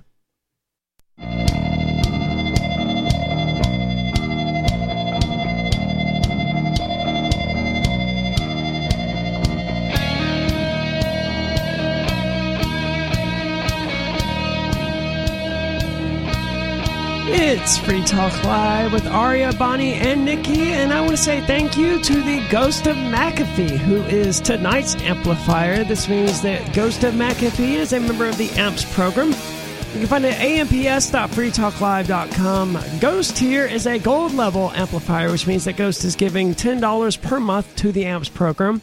It only takes five bucks per month, though, so Ghost of McAfee, thank you for going above and beyond that. And RIP. Yeah, sadly. It's weird. We, we brought him up earlier tonight, and it's not like we talk about him every night. It's kind of interesting. Yeah, and uh, Ghost of McAfee just happens to be tonight's amplifier. Good point. That- So thank you. That's amps.freetalklive.com. That's our Patreon if you want to check it out. That's the best way to show your support for the show.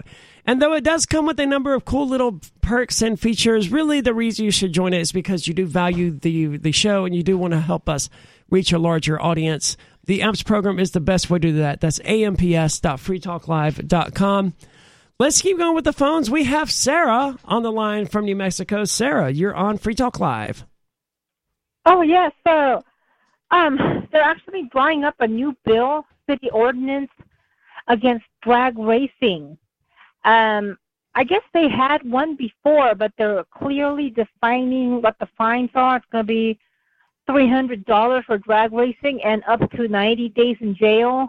Is drag That's racing nothing. is drag racing legal in New Mexico? Well, I was I was kind of wondering. I mean, they must have had something kind of hazy, like it really wasn't like really definite, exactly worded. Like um, Well, speeding doing, is like- speeding, right? Yeah, yeah, right. I, I think so, but they're including like donuts, doing donuts, or doing uh, things that That's not really drag blocking racing, though. Yeah, Yeah, they're- at minimum, putting- I would- including that. Yeah, they're putting all of that into the ordinance. They could actually make it illegal. I think Correct me if I'm wrong though, is fine. Mm-hmm. but like at minimum, doing a donut in the street would require at some point you to be going the wrong way in the wrong lane, right? And that's already Well- against the law, right? Well, it, but I, I, I have, that's that's not peculiar. That's a very funny thing about Albuquerque is that th- they actually had to conjure up a new ordinance for all of this to include all this, and and They guess had- put, put oh, that. I just want to make sure I'm under the city of Albuquerque. The the desert sun has baked your brains to the extent where you felt it was necessary to write a city ordinance making it illegal to drive a vehicle on the wrong side of the road into no, oncoming I'm not, traffic. I'm not the one that's right? making it. No, I'm not. The, I'm not. I'm talking about the city councilor. Have I? I guess decided to rewrite the bill. I'm sure they had had some kind of a bill, but I guess to put more te- teeth into it and to make it more specific. That's what I'm assuming. But see, I'm I mean, I'm confusing sure it because like speeding is already a violation. Right? I would just, yeah, it's just confusing to me a little bit because I would think that drag racing would already be illegal pretty much everywhere. But I guess what what she's saying is they're they're making they're coming down a little harder. They're Like, making it extra illegal. yeah. Well, I mean, a three hundred dollar Well, I mean- fine Yeah, it isn't doesn't really sound that much that for much. drag racing. Well, I mean that's that's that's the um the New Mexico standards. But Our 90 days in jail. are- is- Yeah, that's Yeah, the a hundred dollars because uh, the the things are a lot more cheaper here as opposed to New Hampshire. Um, so that's kind of bewildering. But but they also have to include spectators. I don't know how much they're gonna. They can. Uh, people that block the roads, park their cars at an intersection, and people that spectate, they're going to be fined. Does too. this So to really happen. Sarah, or have you seen one too many Fast and Furious movies? Oh no, no, they have it on um, videos. They have it on the television news about. Um, I mean, I've also seen Fast and Furious. They, I don't they were decent movies. movies. Okay. So you're saying No, this no, actually that- happens that they actually block off streets and have spectators out there watching drag races. sounds fun. I don't know about the spectators and everything, but I do know a boy that lived next door to me in high school that got a bunch of fines for drag racing. So I guess it, it happens. I don't know about the blocking off of the streets and stuff. I've always heard they just like wait till they're kind of alone on a highway and then drag That's race. typically, but Someone else on YouTube makes a really good point that you know it street uh, drag racing would also be covered under reckless driving. So Yeah. the, these sort of things are already illegal, sir. Reckless driving is already a violation. Speeding is already a violation. Driving on the wrong side of the road already a violation. it's probably just an extra charge that they wanna. They want an excuse to throw an extra charge on somebody. She also said that they want they're include, yeah, right. They want to be specific. If the spectators get penalized, the doing donuts and stunts, people blocking all the intersections, they're penalized, and That's then they want to clearly define how much it is, which is which is good. You know, I, I but which is good because before it was kind of like uh, I know they had all of these illegal things, but it was not really specific. But and then the other one is that they Uh, hold, on, before we move on. Sarah. Yeah. Before, before we move on, Right, right. what what do these dra- drag racers do that affects you personally? Well, the personally is that they speed all the time here, and they run the red lights at all times. Not just the drag racer. I almost have to duck and dodge cars every time I cross the street. It's the whole attitude of I could drag race, I could speed, I could do whatever I want. There's no consequences out here in New Mexico. well. okay, so, now what yes. what what effect is this new law going to have if the laws? And I realize I've asked you this question countless times already, but what effect is this new law going to have that the old ones didn't? Why are they suddenly now going to start enforcing the law if they're not already enforcing the law?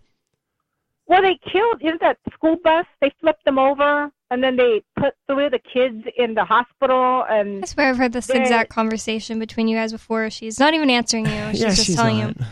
Sarah, thank you so much for the call tonight. I, I don't know what the school bus full. Of, I, I remember we talked about. It wasn't this. even drag racers. No, it wasn't. Was It was it? just like people speeding and driving badly in New Mexico, which isn't news. She told us when I was on a show with Mark and Ian, like in June, she told us that there's this road in New Mexico that's kind of famous for it's a one way road, and people are constantly like edging into the buildings on this road and like running into the buildings. Have you ever heard of that ever in your life? That's how bad these people are at driving in general.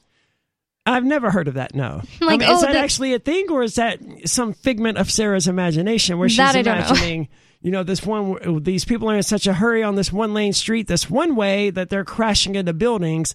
That to me sounds like the sort of fever communist desert dream that Sarah would be having that isn't actually real. I mean, there are some famous roads like the Angeles Crest Highway in California that's famous for people that drive race cars and motorcycles and supercars because it's super tur- like windy and it's on edge of cliffs and it's just a really fun road to go super fast on. You could probably tell that I've done this before. But so I don't know if she's talking about something like that in New Mexico, but it wouldn't make sense for people to like just In crash Albuquerque, into New Mexico. I mean, Yeah, I I just don't think it's The I way don't. Sarah, Sarah- she's she paints it like she's what does she say? She's docking, she's ducking, Ducking. and dodging traffic. Uh, She she makes it sound like every day she's trying to cross the street. and It's like playing the Atari game Frogger, right? Where she's always one step away from being Oh, roadkill man. from this this person coming through there in a 2022 Camaro with a V8 in it and uh, turbocharged and supercharged. Sarah doesn't live in the real world. I, Hmm. I, I'm, I am curious to know what her daily routine is like, but she doesn't. I, from what I've heard of her, she doesn't do a whole lot of actual walking. She She doesn't should start a YouTube channel.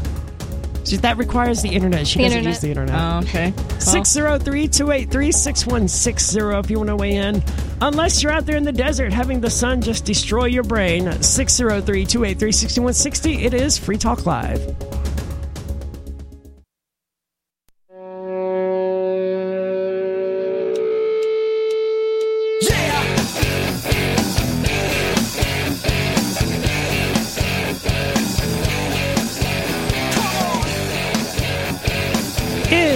Talk Live with Aria, Bonnie, and Nikki.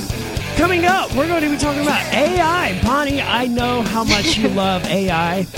And I've been playing with AI recently, actually. I, you might be heard about that. surprised. Yeah, the, the images, the image generators, right? Yeah. Have you It's really crossed over to the dark side? No, I don't think that I'm teaching them to think. All they do is create their own art, and it's really, really entertaining. It's called DALL-E. Yes, DALL-E has been very popular. That it became popular about a month ago, I believe, on Facebook, where people just began. I have a friend who's like obsessed with this, and comes up. This friend, You do, Ian. Well, I, I have another friend who's obsessed with this stuff. This is the friend that started Bad Movie Club with me. Like, hmm. this is the guy who introduced me to Velocipastor and Inhuman, which and and classic movies like like that, and Texas uh, Women's Prison Massacre, Shark and Saw. I mean, that's the kind of a movie that you know I get from this person, right? And- Velocipastor is the best name. that you just mentioned. Velocipastor is pretty good. Yeah. I- Dude Bro Party Massacre 3 is better. Only because there is no one or two, obviously, right? Um, Killing uh, 1 is also really good if you've never seen it. I feel like I've seen that before. Thanksgiving 2, or no, maybe it's 3. I think it's 3. Uh, Killer Raccoons 2, Dark Christmas in the Dark, also came from this person. So, I mean, a long history of really stupid suggestions from this particular friend. Don't don't worry for people out there. I have my own stupid suggestions that I throw right back at this friend because I watch a lot of stupid movies too. And this friend is obsessed with DALL-E. And imagine the kind of person who, like me, who watches these crazy movies like Zombeaver and things like that. Be- Zombie beavers, right? Zombeaver. And uh, uh, What kind of movie is that? and Sharknado. I don't remember now. it's stupid. I'm sure of that. And imagine what kinds of things that person would have this AI generating, and that's pretty much what you end up with. It's like I bet it's fantastic. it is. I, I I will find some during the break and show them to you. But I've been messing around with a Replika. Well, I was messing. I found out about it at the Porcupine Freedom Festival or at PorcFest. I don't remember which. And you know, so I was like, all right, well, in the interest of journalism, right, I'm going to make an account and see what this thing's all about. It's so bad, right? I Oh, love not- Jim Crow. You're not best friends yet? No, we're not best friends. Well, she likes Jim Crow. I mean, Yeah. I, I, I, can't- You can't you can't be mad at her for that because you kind of did that. I know, but if I said to one of my real life friends, uh, if they asked me what Disney character would you identify as, I was like, oh, definitely Jim Crow, the racist crow from Dumbo, and they went, yeah, that's a good character. I love w- him. I've always loved him. Yeah, I wouldn't be their friend either. Yeah. And then I was like, yeah. She's just a baby. She's still learning. Well, one of the first hate things she should learn is that there are some really bad people out there. But let's keep going to the phones. We have Jack on the line from Washington. Jack, you're on Free Talk Live. Are you with us, Jack? I don't think I think we lost him. That's weird. That's unusual. We don't usually lose him, but yeah. AI is an interesting phenomenon. Replika, as it turned out, was just completely stupid and a complete waste of time. And it sort of guilt trips you into, like, we followed up with an article about Replika a few days later, which reminded me that it existed. So I pulled up my account and it's got these little fake diary entries from my Replika where it's like talking about how much it missed me, right? like it's trying to guilt trip me into paying attention to it. It's also a little creepy. Yeah, the whole thing is pretty creepy. And it's this is also creepy. An AI algorithm supposedly predicts big city crime before it happens. Is that a good idea? No. I tend to think it's probably not a good idea either, but you know, it's it's that Pandora's box that human beings just can't help but open. Like mind reading technology, AI, the nuclear weapon, all of these things are things that humans should like, you know what? we should probably avoid this. A group of social scientists at the University of Chicago claim to have invented a computer computer algorithm that can predict future crimes up to one week in advance with 90% accuracy. They tested the model's accuracy in eight major U.S. cities, each of which the team broke into small sizes.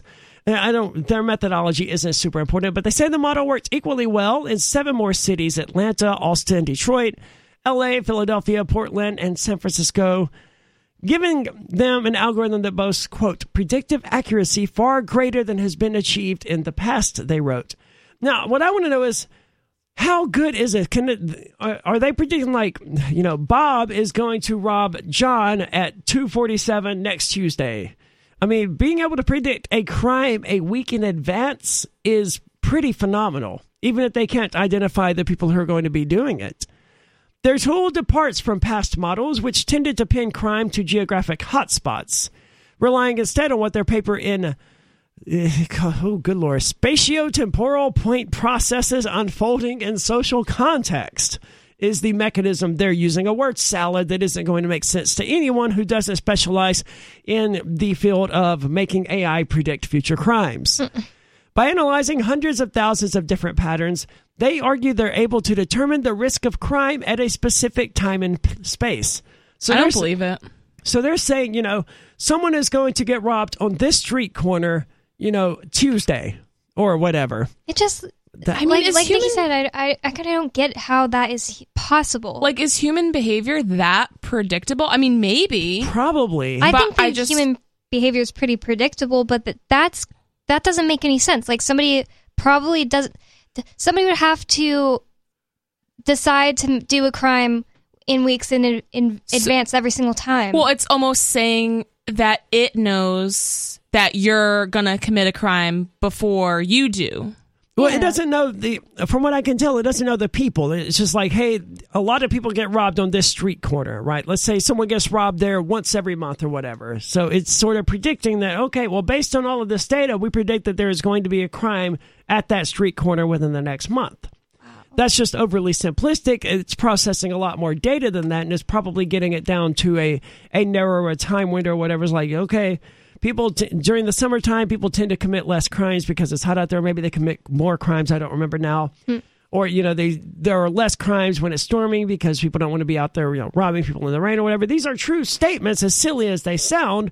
Crime does go down ever so slightly when it's raining or when it's you know 110 degrees or whatever. So it it factors all of that in presumably, and it creates a some sort of likelihood that there's going to be a, a crime at a time and place. But what does the fact that someone got robbed on one street corner, why would somebody be like, uh, that's a great street corner for robbing. I'm going to do it in the exact same place. Like, that would have to be conscious, right? I mean, maybe it's just a bad neighborhood. It could be that. Like it like if you wanted to pick like, I don't know like five street corners here in Keene where it was best to rob somebody. I mean you you want to find a place that's relatively not lit that that there's not a bunch of crowds around that there aren't a lot of police around and that you know you're probably going to find someone with a decent amount of money. And th- there are some of these, like you pick the five that are most likely to meet that criteria, and uh, maybe maybe we would find that that's where the you know crime rate is highest. I don't know. This style of crime prediction has never found a big following among criminal justice reformers and may even raise flags with people put off by the pre crime scenario famously depicted in the movie Minority Report. In fact, models seeking to predict crime before it ever occurs have a history of not being very accurate, exacerbating racial disparities and also justifying focusing police resources in better off parts of towns. There was the Chicago Police Department surveillance system used from 2012 to 2019 to monitor people it claimed had a high propensity toward violent gang related crime. What they actually found was that all 398,000 individuals on this quote strategic suspect list was every single person who had been arrested and fingerprinted since 1993. And only 16% of those were actually confirmed to be gang members, and 13% of them had never been charged with any violent crime. But that's not AI. That's just the city of Chicago profiling people and assuming that everyone they've ever fingerprinted is a gang member. Since 1993. Yeah, so that's that's very very different. Still kind of crazy that 16% were gang members. That says a lot about Chicago. Yeah, well, I mean, the I thought of it'd be higher. The kind of person most likely to get arrested, I would imagine, is probably a gang member, right? Well, they were also counting non-violent, so That's true. apparently. 603 283 6160 if you want to weigh in. That's 603 283 6160. It is Free Talk Live.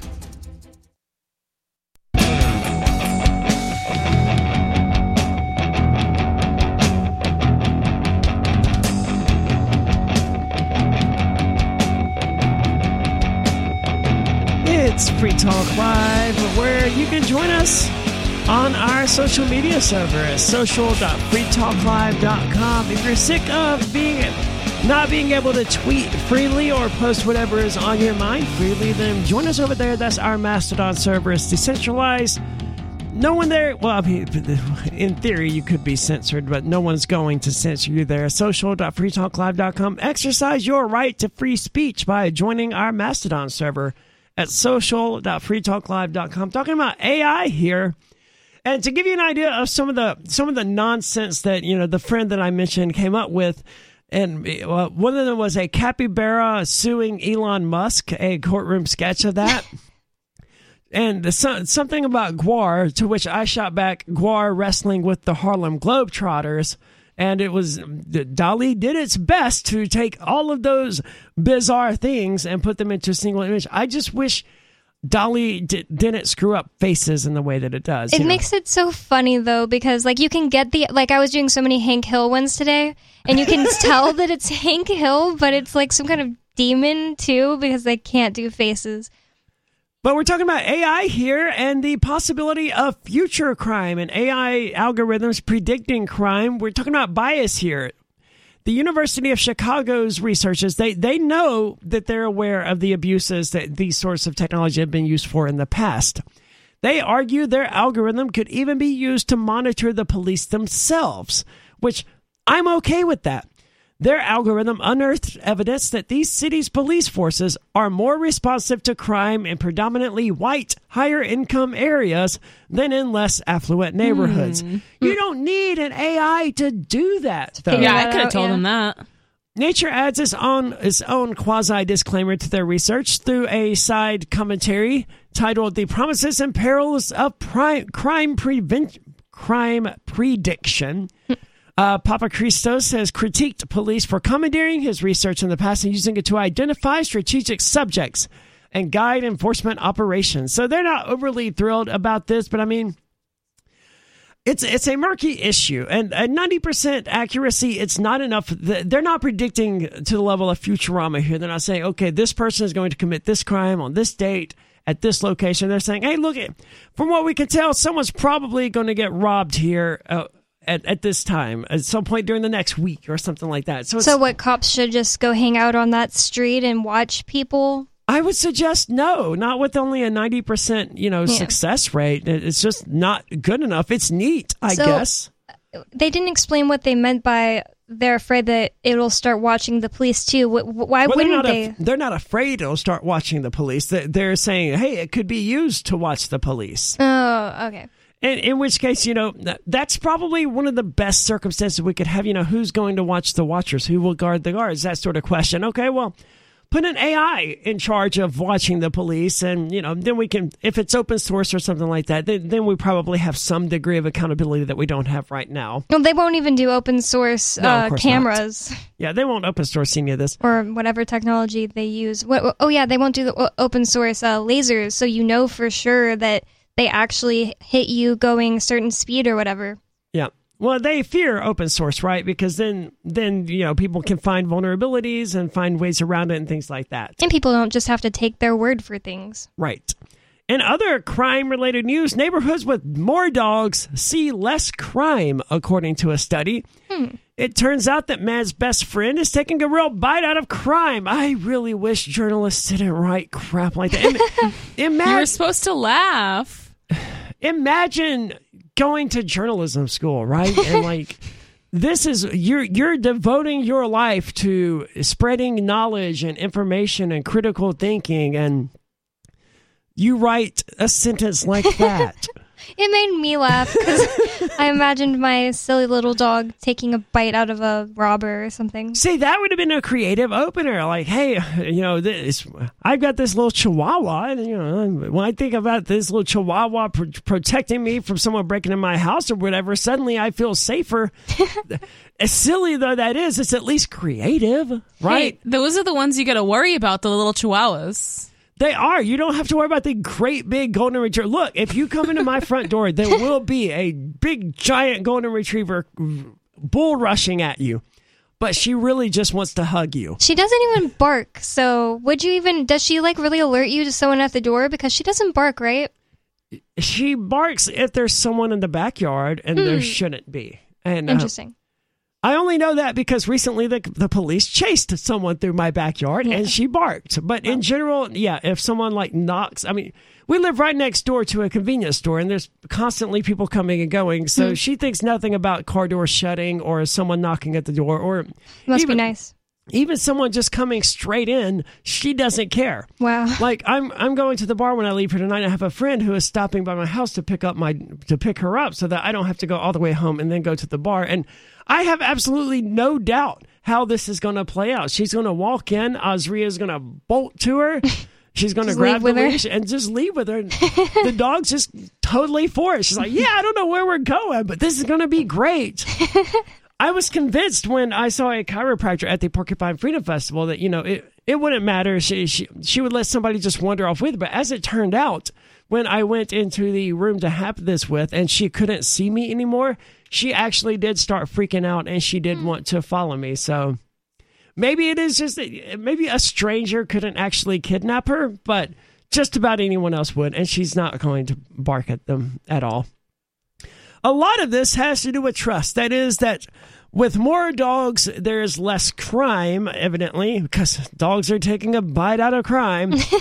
Study authors found that overall, communities are safer when people have more trust in their neighborhoods. However, crime dropped even further in neighborhoods with high levels of trust and more dogs, which makes sense. Those are two different things high levels of trust and more dogs. Well, it does make sense because I would never meet my neighbors if I didn't have a dog. Like, I would never talk to them. I only talk to my neighbors because we're both walking our dogs. Interesting observation. Hmm. Researchers say you don't actually have to you don't have to have an actual watchdog to keep your street safe, which is good because I don't have a watchdog.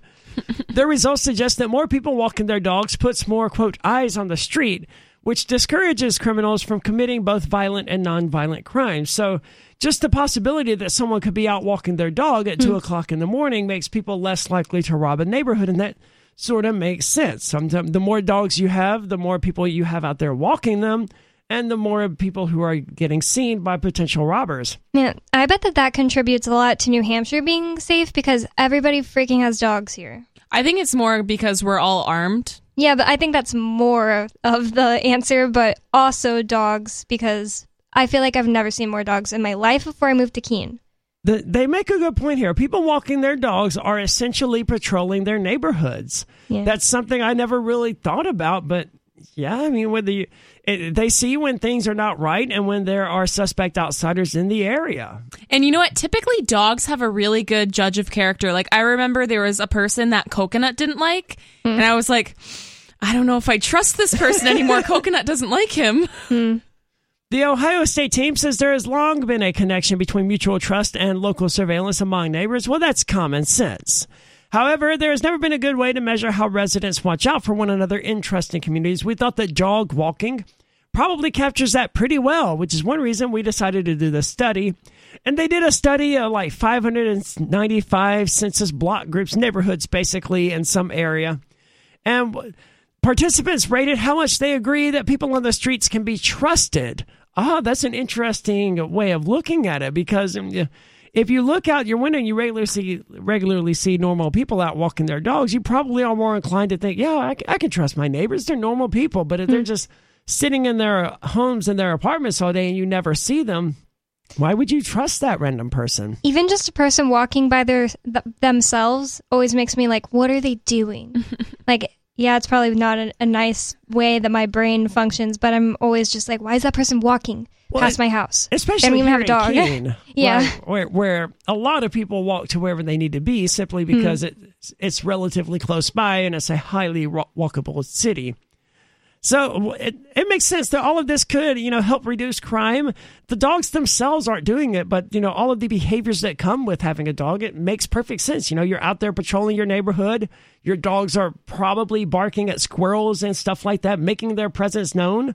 And if you're looking to, you know, rob a neighborhood, you don't want to rob a neighborhood where there's constantly people walking their dogs or where you break into someone's house and there's a loud barking dog there alerting everyone to your presence. Trust doesn't help neighborhoods as much if you don't have people out there on the streets noticing what is going on. Also, a good point. You, even if you do trust your neighbors, again, if they're just sitting in their house, they're not any, really any use to you as far as a neighborhood watch goes or anything like that. I don't like thinking about myself as like a neighborhood watch person as I'm out there walking my dog, though. That sort of rubs me the wrong way. I'm really, I'm just watching, I'm just walking my dog, man. But we're out of time for tonight. You can join us in the meantime over on our social media server. That's social.freetalklive.com. We'll see you tomorrow. That's social.freetalklive.com. Oh, baby. Look at how you got me standing around crying. Iconic guitarist Eric Clapton's lifelong passion for the blues burns brightly in a new film and soundtrack release entitled Nothing But the Blues. The documentary film, which was nominated for an Emmy Award, has been upgraded to 4K for its long awaited official Blu ray and DVD release. The new soundtrack album features all of the music from the 1995 film and also includes more than an hour of previously unreleased live performances. Eric spoke about his lifelong love and respect for the blues. Muddy's songs have been the hardest.